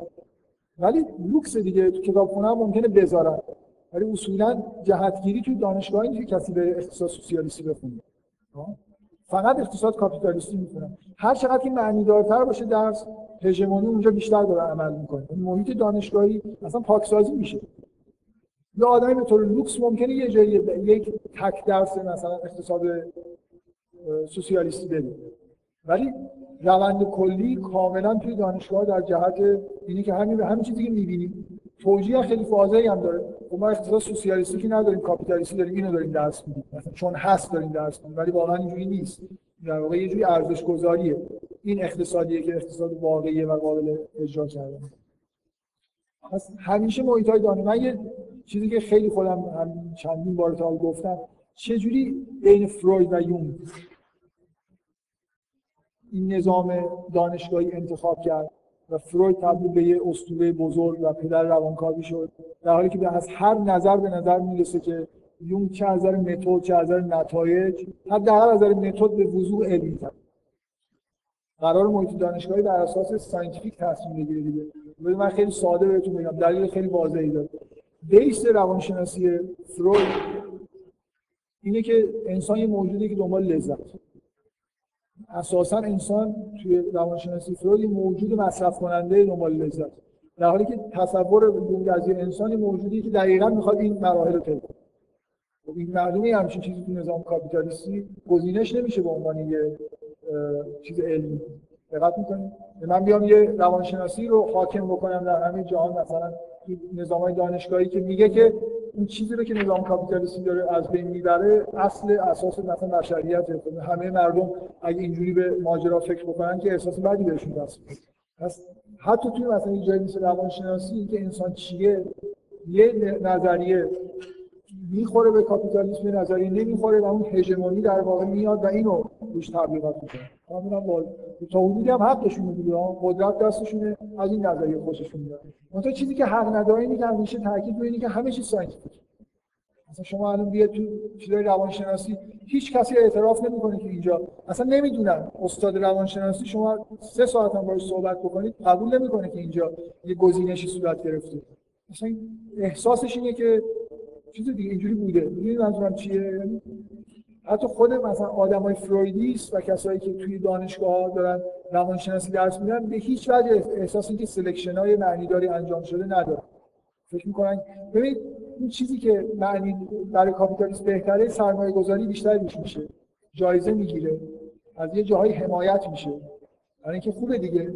شما الان یه تحقیق اقتصادی در مورد کاپیتالیسم بازار آزاد بکنید از هزار جا بهتون مثلا چیز کمک مالی میده. ممکنه جایزه نوبل هم بگیرید خب میرید اینجا کار می‌کنید دیگه. کسی نمیگه که چرا به فلان تحقیق جایزه نمی‌دید. میگن اون واقعی نیست. چیز جالب نیست. اصولا شما یه چیزایی نگاه کنید اینایی که خیلی واضحه. بذارید یه،, یه سوال بکنم. چه توجیهی وجود داره برای این همه تولید سلاح؟ سلاح خیلی خیلی پیشرفته که هر کدومشون به تنهایی الان می‌تونن مثلا تمام جهان رو نابود بکنن. چه جوری چه ذهنیتی وجود داره که به من بتونه بقبولونه که مثلا این همه آمریکایی‌ها دارن سلاح‌های سنگین در واقع تولید می‌کنن؟ چیکار میشه کرد؟ من می‌خوام بگم یه سوالی وجود داره. همه آدما ممکنه به ذهنشون برسه. ما ما یه موجود زنده می‌ذاریم زندگی می‌کنیم. به نظر نمیاد یه جنگ خیلی بزرگی درگیر بشه. آمریکا به اندازه کافی سلاح داره. ولی هی داره بیشتر تولید می‌کنه. چه چیزی اینو در واقع توجیه می‌کنه؟ الان می‌خوام یه چیز خیلی فانتزی بگم. یه یه چیزی یه چیزی کار میشه. توی هنر توی رسانه ها امکان وجود موجودات ماورازن یه فیلم های تولید میشه از جنگاهی مثلا مریخی ها میان حمله می‌کنن مثلا حالا جدی یا شوخی فرق نمی‌کنه توهم وجود داره. ممکنه یه روزی ما مورد تهاجم موجوداتی قرار بگیریم که اصلا کره زمین نیست. همیشه تو اینجور فیلم ها خلاصه یه آدم شجاع آمریکایی با سلاح خیلی پیشرفته آمریکایی موجودات رو خلاصه نابود می‌کنه و زمین نجات بده این ذهنیت دادن در جهت اینه که هر چقدر من سلاح پیشرفته تولید بکنم خلاصه یه موقع ممکن لازم باشه. هر کاری که نظام کاپیتالیستی انجام بده یه اسطوره یه روایت یه چیزی در اطرافش توسط رسانه ها توسط هنر توضیح میشه بین مردم که حسش رو ایجاد کنه یه توجیه براش ایجاد کنه.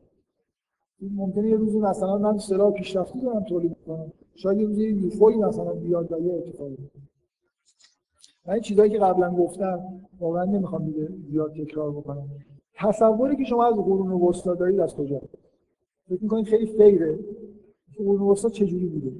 اصلا واژه قرون وسطا به عنوان یه چیزی که فقط خشونت توشه استعمال میشه. شما یه تصوری دارید از اینکه گالیله رو نمی‌دونم محاکمه کردن کوپرنیکو چیکارش کردن. مجبورش کردن که از نظریه خودش دست برداره. همه اینا دروغه. اینا جزء هژمونی در واقع. نظام کاپیتالیستی جانشین نظام فئودالی قبل از خودش شده.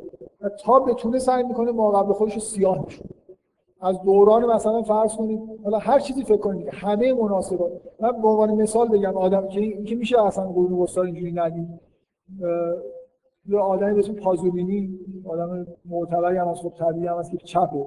مارکسیست هستن. عضو کمونیست ایتالیا بوده. یه تصوری از قرون وسطا توی فیلماش هست. خیلی شاد سر آدمای سرخوش.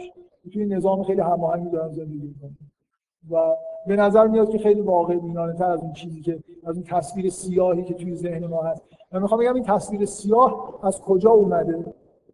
شما از فیلم ها از اخباری که شنیدید چی و اینکه واژه قرون وسطایی هم همزمان با یه چیزای دیگه ای داره توی فرهنگ استعمال میشه که معنی مثلا صرفا خشونت و شکنجه در واقع میده.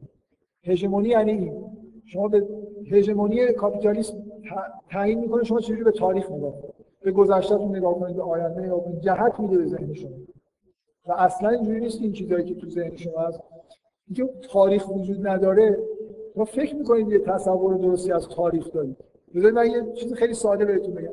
شما الان یه کتاب تاریخی فرض کنید در میدارید که از ابتدای بشر تا الان می‌خواد مثلا یه سیری از تاریخ بگید مثلا یه کتاب معروفی هست به اسم سیر جوامع بشری. مال دو تا نویسنده آمریکایی. این کتاب چجوری بررسی می‌کنه؟ از انسان نخستی شروع میشه. این آدما مثلا شما یه عکس می‌بینید از یه آدمی مثل تقریبا میمون که نیزه دستش گرفته و این شروع تاریخ اینجوری. موجوداتی که ابزار حتی کشتن ما یه ماموت هم مثلا با خودتونش یکیشونو گرفته بلند کرد خب بعد وارد یه دورانی میشیم که مثلا دوران سیاهیه که مردم در سختی بسیار زیاد زندگی می‌کنن دوران بردهداریه. بعد دوران فئودالیته است بعد خلاص تکنولوژی میاد بعد یه از شهرهای بسیار زیبای مدرن می‌بینید و اینکه شما سیر پیشرفت جامعه بشری رو می‌بینید خب اینجا هژمونی چجوری دخالت کرد؟ کی میگه ملاک نگاه کردن به تاریخ اینه که مثلا فرض کنید من نگاه کنم ببینم تکنولوژی چجوری اون یه چیزی که کاپیتالیست‌ها توش پیشرفت کردن شما همتون تاریخ اینجوری نگاه می‌کنید. تو کتاب درسی هم اینطوری دیدید. و ملاک ملاک پیشرفته بودن ابزار تولید و میزان تسلط به طبیعت. چرا؟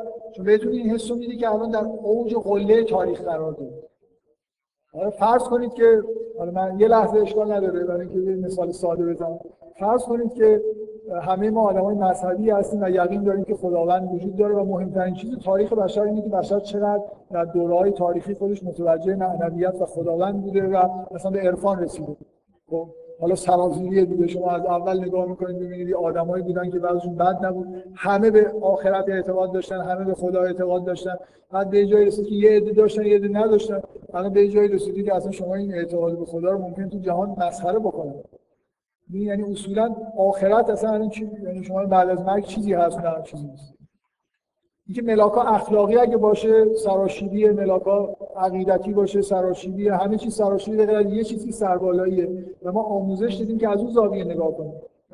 ببین اصلا هر کدوم شما یه روزی تونست این به اصطلاح اسطوره پیشرفت رو از ذهن خودش پاک بکنه فکر می‌کنم به بزرگترین چیز زندگی خودش دست پیدا کرد.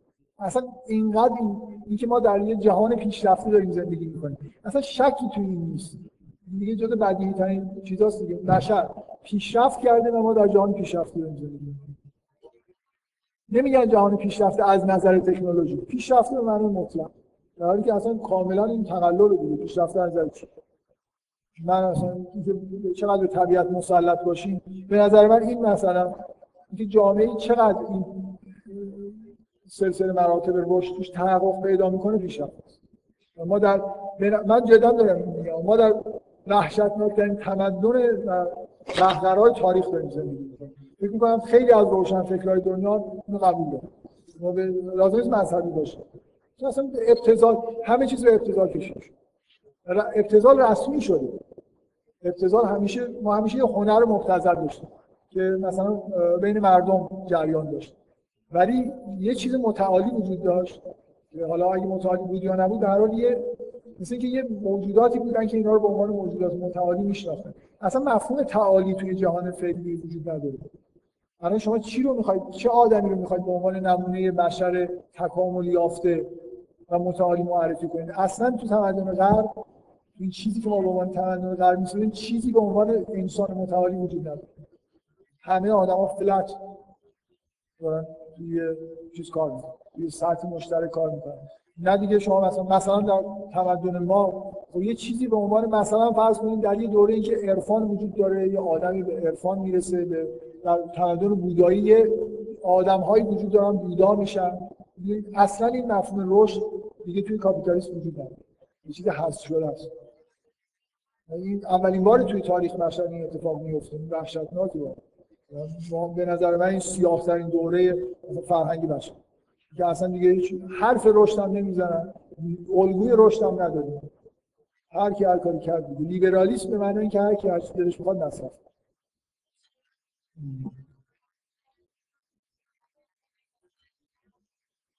من یه, یه چیزی می‌خوام بگم و دیگه خیلی خیلی چیزا صرف نظر می‌کنم.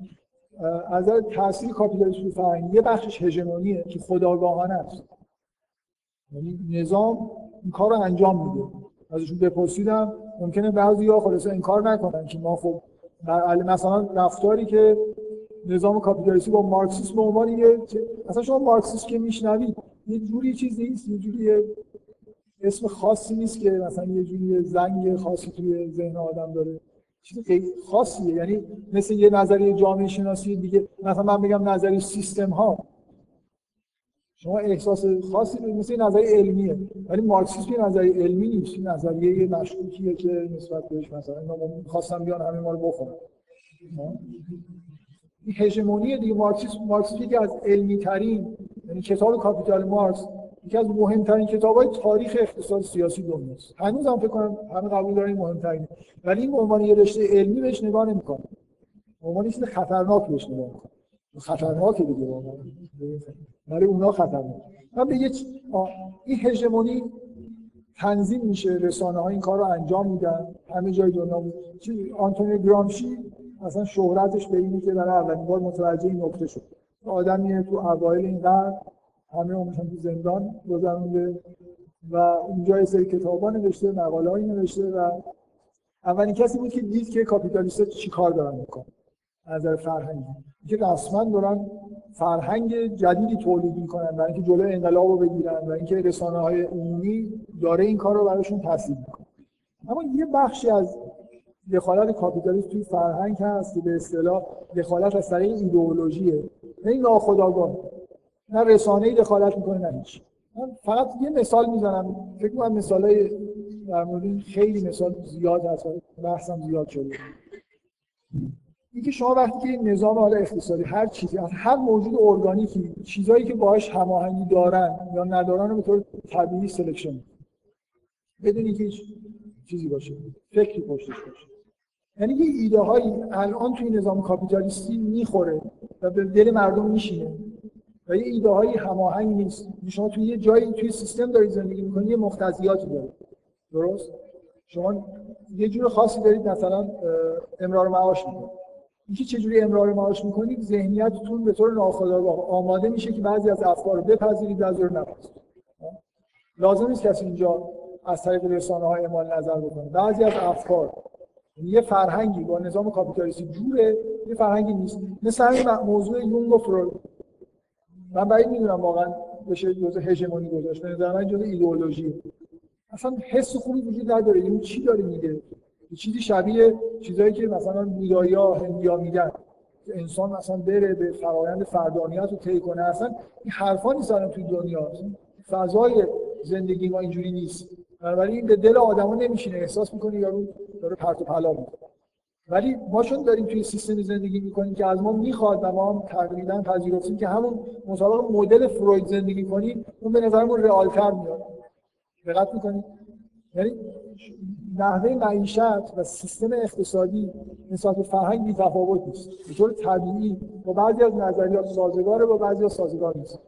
اینه که اطراف هر نظری هر سیستم اقتصادی هیچ فعالیت هژمونیک هم اگه انجام نشه یه ایدئولوژی به وجود میاد که با حال و هوای اون سیستم اقتصادی هماهنگ. من می‌خوام یه مثال فقط بزنم فکر می‌کنم.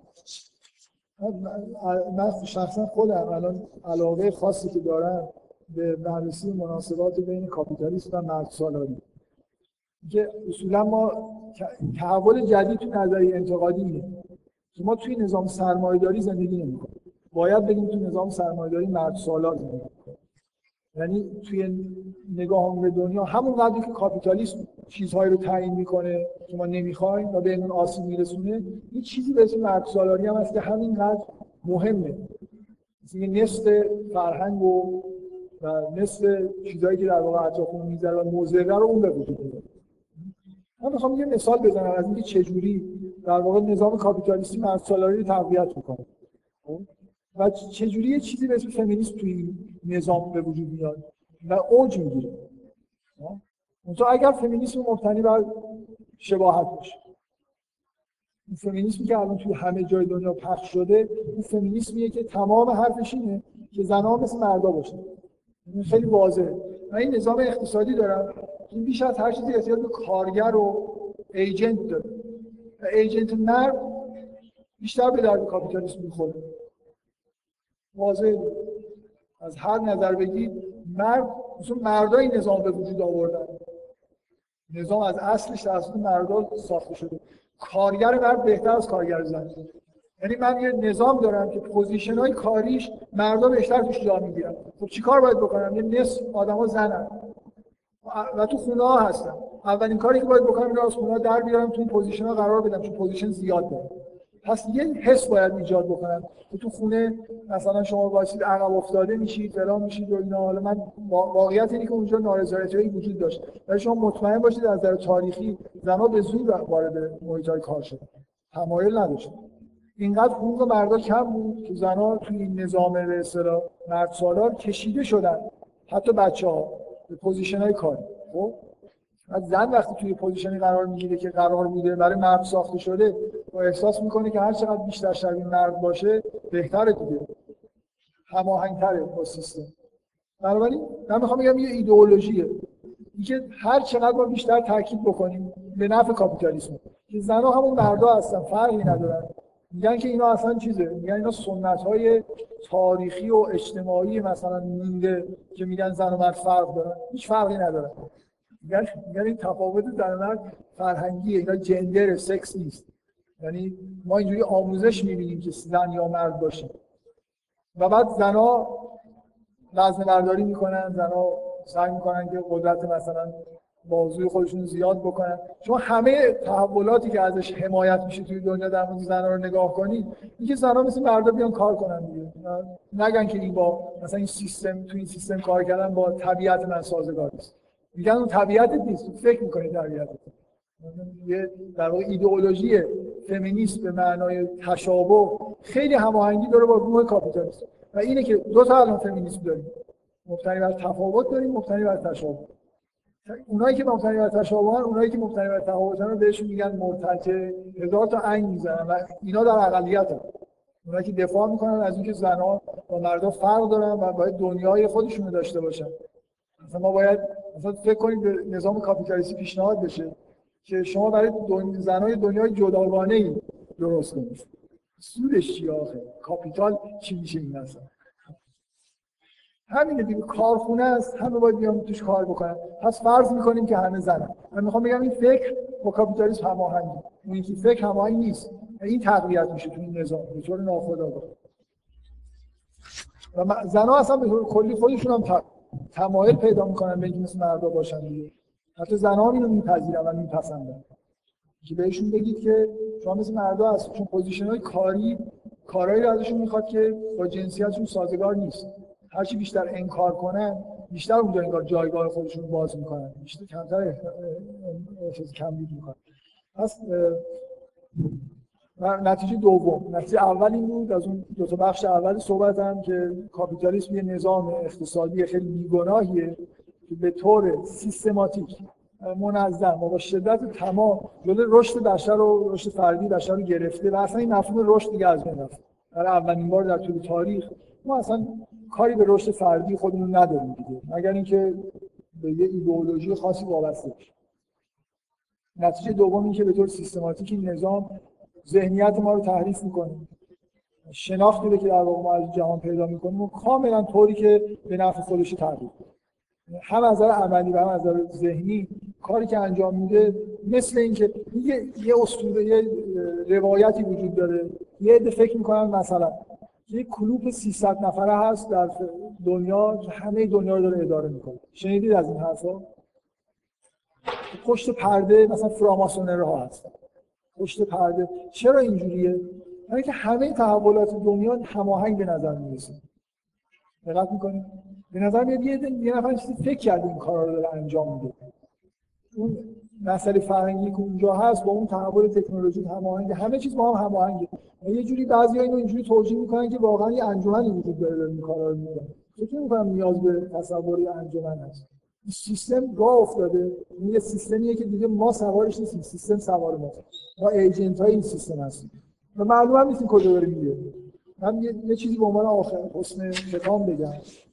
الان اگه آدمی از مریخ بیاد از مردم تو کره زمین بپرسه شما این آدم موجود زنده هستید هم هستید چیکار دارید می‌کنید تو کره زمین چی ما چیکار ما واقعا جواب چی؟ ما چیکار داریم؟ ما زمین رو به یه سری کشور تقسیم کردیم. و روی چیزای تکنولوژیکی کار می‌کنیم که به نظر میاد الان دیگه مخرب هم شده. کره زمین ممکن داره نابود می‌کنه. اصلا هدفی وجود داره تو دنیا.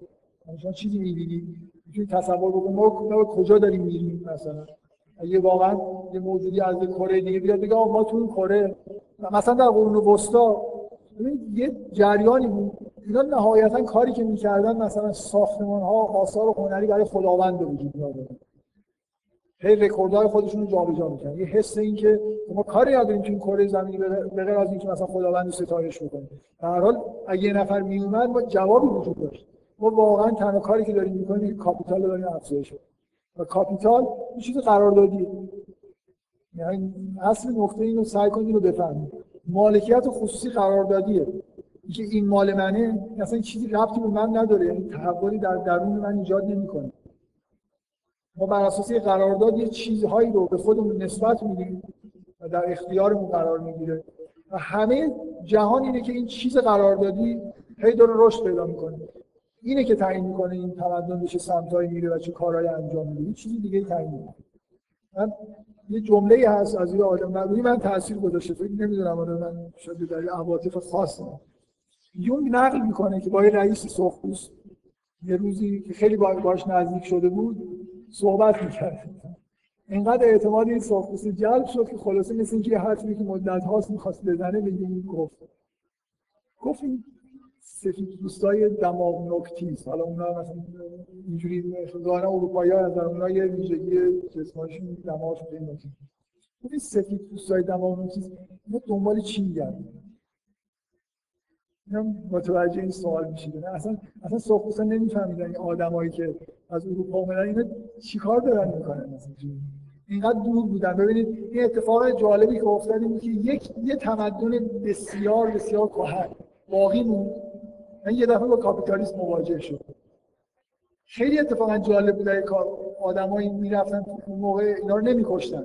و میفهمیدن که مثلا این می‌دونید اینا زمین رو هیچ وقت حصار نمیکشیدن. مالکیت نداشتن رو زمین. لازم نبود مثلا برای چی این کارو بکنن. همه این اصلا هیچ نمیفهمیدن این سفید دوست چی کار داره فکر که اینا یه چیزی هست که اینا نمی‌فهمن. اینا دنبال اونن مثلا. اصلا نمیفهمیدن این هجوم این خیلی به شما میگن از اینجا پاشید برید اونجا. بعد اینا میرن اونجا میگن نه برید اون ورتر بعدم می‌زنن همه رو می‌کشن.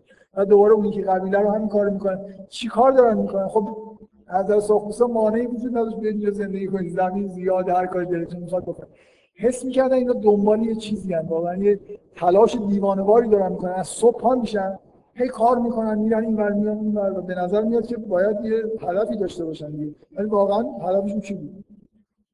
زادن ما رو کشتن.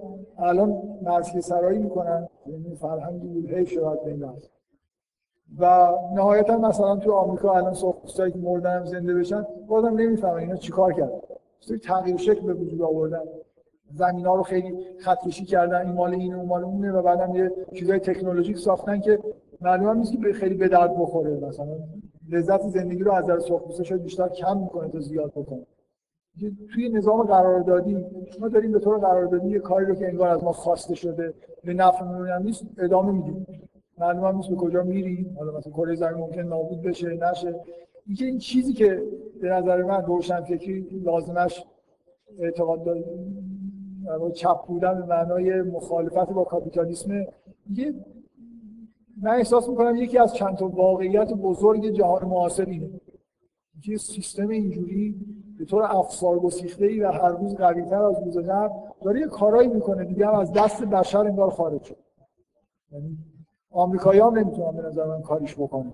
یه جوری یه روحیه همگانیه دیگه. همه دارن همین کار انجام میدن که تو سیستم کاپیتال افزایش بده. خب. من دو ساعت و 20 دقیقه تقریبا صحبت کردم. کم تا دو ساعت بود حالا از نظر من چیزی که اگه می‌خواد سوال جواب هم بشه سوال جواب بکن. هر کسی هم سوال جواب نداره می‌تونه. من سوال من حرفایی که می‌خواستم بدم نصف ولی تموم شد. دیگه هم ادامه نمیدم. خب. سوال دارید.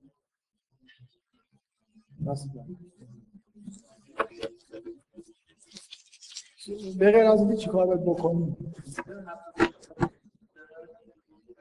چیکار باید بکنیم؟ معلومه چیکار باید بکنیم. یه یه جریان همه به این موضوع فکر می‌کنن و راه حل عملی به نظر نمی‌رسه فعلا.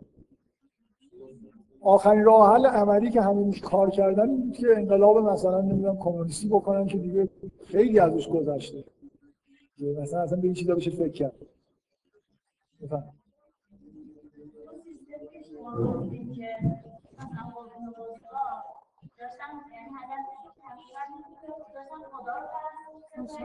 علکی و علکی. یعنی اصلا چیزی نیست جدی نگیدید که واقعا مردم رو همشون رویهشون اینجوریه. مهم اینه که اون تمدن جوابی داره برای کسی که سوال می‌کنه. یعنی فکر می‌کنه این کارو داره می‌کنه. مثلا.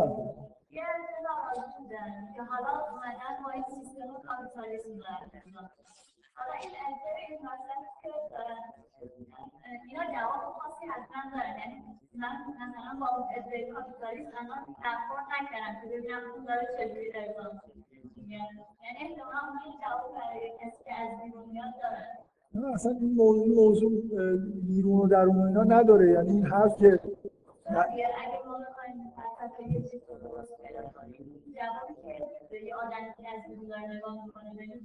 آخه اولا این نگاه از بیرون نیست. یعنی این همه حرفایی که من زدم ریشه در واقع توی خود نظام کاپیتال منتقدین نظام کاپیتالیستی همشون خودشون تو کشورهای کاپیتالیستی زندگی می‌کنن. تمام اینایی که حداقل من اسم بردم اینا فرانسه آلمان توی کمتر تو تو آمریکا هم هستن. ولی آدمای خیلی معروف جریان نظری انتقادی توی اروپا است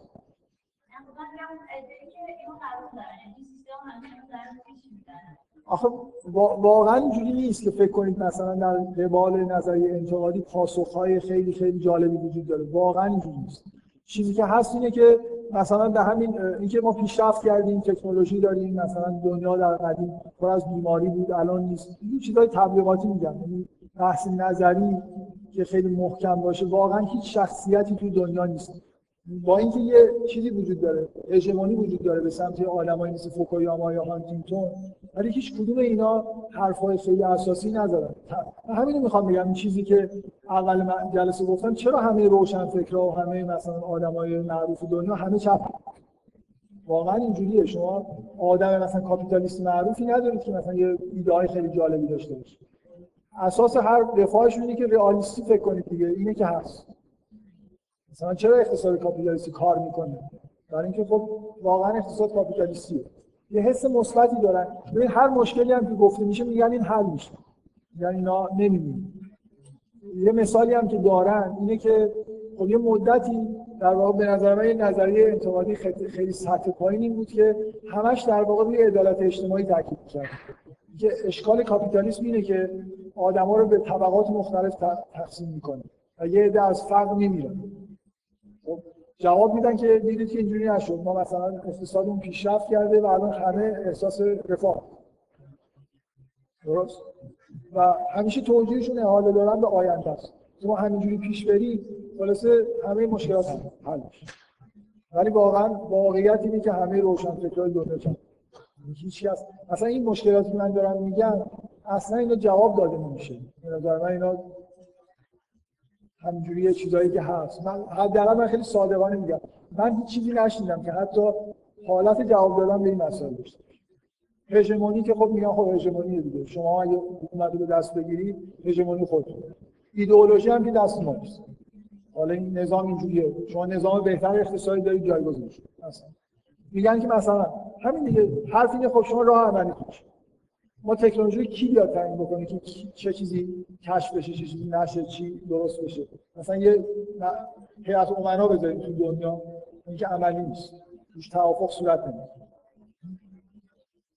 اصولا یعنی یه موانعی وجود داره و طرفدارای کاپیتالیسم حرفشون اینه که ما رئالیستی فکر می‌کنیم.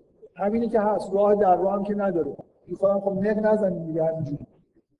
نمی‌تونیم مثلا برای خاطر یه مثلا شما بگید مواد مخدر یا خب ما جلوی مواد مخدر رو سعی می‌کنیم بگیریم. مردم هی می‌گیرن مثلا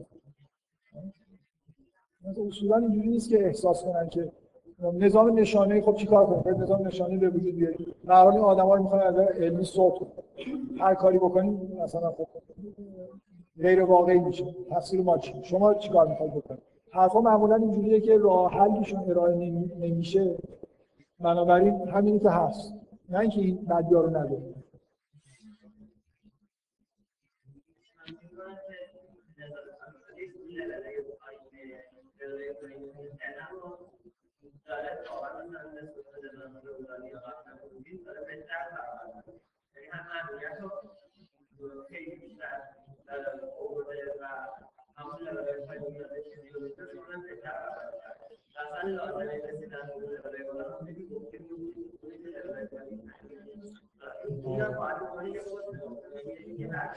من من ابتدای حرفم گفتم که من فقط چیزای منفی میگم. نگفتم که جای مثبت وجود نداره. نه گفتم که اونا الان چجوری برخورد من, من, من احساسم اینه که از قرن بیستم دیگه نظام کاپیتالیستی چیز زائد. یعنی اون حسناش دیگه حسنش چی بود؟ در قرون وسطا مردم از بیماری مثلا طاعون خلق می‌شد. نیاز به پیشرفت‌های تکنولوژیک داشتن. محیط مرده ای بود قرون وسطا از نظر کار کردن. مردم انگیزه های فردی نداشتن. کاپیتالیسم حسنش این بود که مردم انگیزه فردی می‌داد. و یه جنبه جوشی به وجود اومد. رفتن دنبال تکنولوژی کشفیاتی کردن و یه کارهای مثبتی انجام شد. خب؟ ولی موضوعی که الان کاپیتالیسم چیکار داره می‌کنه تو دنیا؟ قرن 19 هم شاید یه اتفاقای مثبتی میافتاد. این دقیقا مشکلی که این سیستم زیادی مونده. نباید اینقدر میمونه خب حالا نمیشه مثلا آدما عاقلانه فکر کنن یه سیستم بهتر طراحی کنن برای دنیا. چه چیزی مانعی اینه؟ همین سیستمی که حاکم مانعی اینه. واقعا این برای خاطر اینکه تغییرات ناگهانی خب یعنی چی؟ کاپیتال رو ول کنیم این خوبی رو مثلا یعنی مثلا قابل چیز نیست قابل تصور نیست که توافقی صورت بگیره و مثلا این سیستم خودش از بین بره. جهان هم اینطوری انقلاب هم به نظر میشه نمیشه کرد. مثلا چیکار میشه؟ کارهای فرهنگی پیشنهاد وجود داره. مثلا مسئله جهانی دیگه همه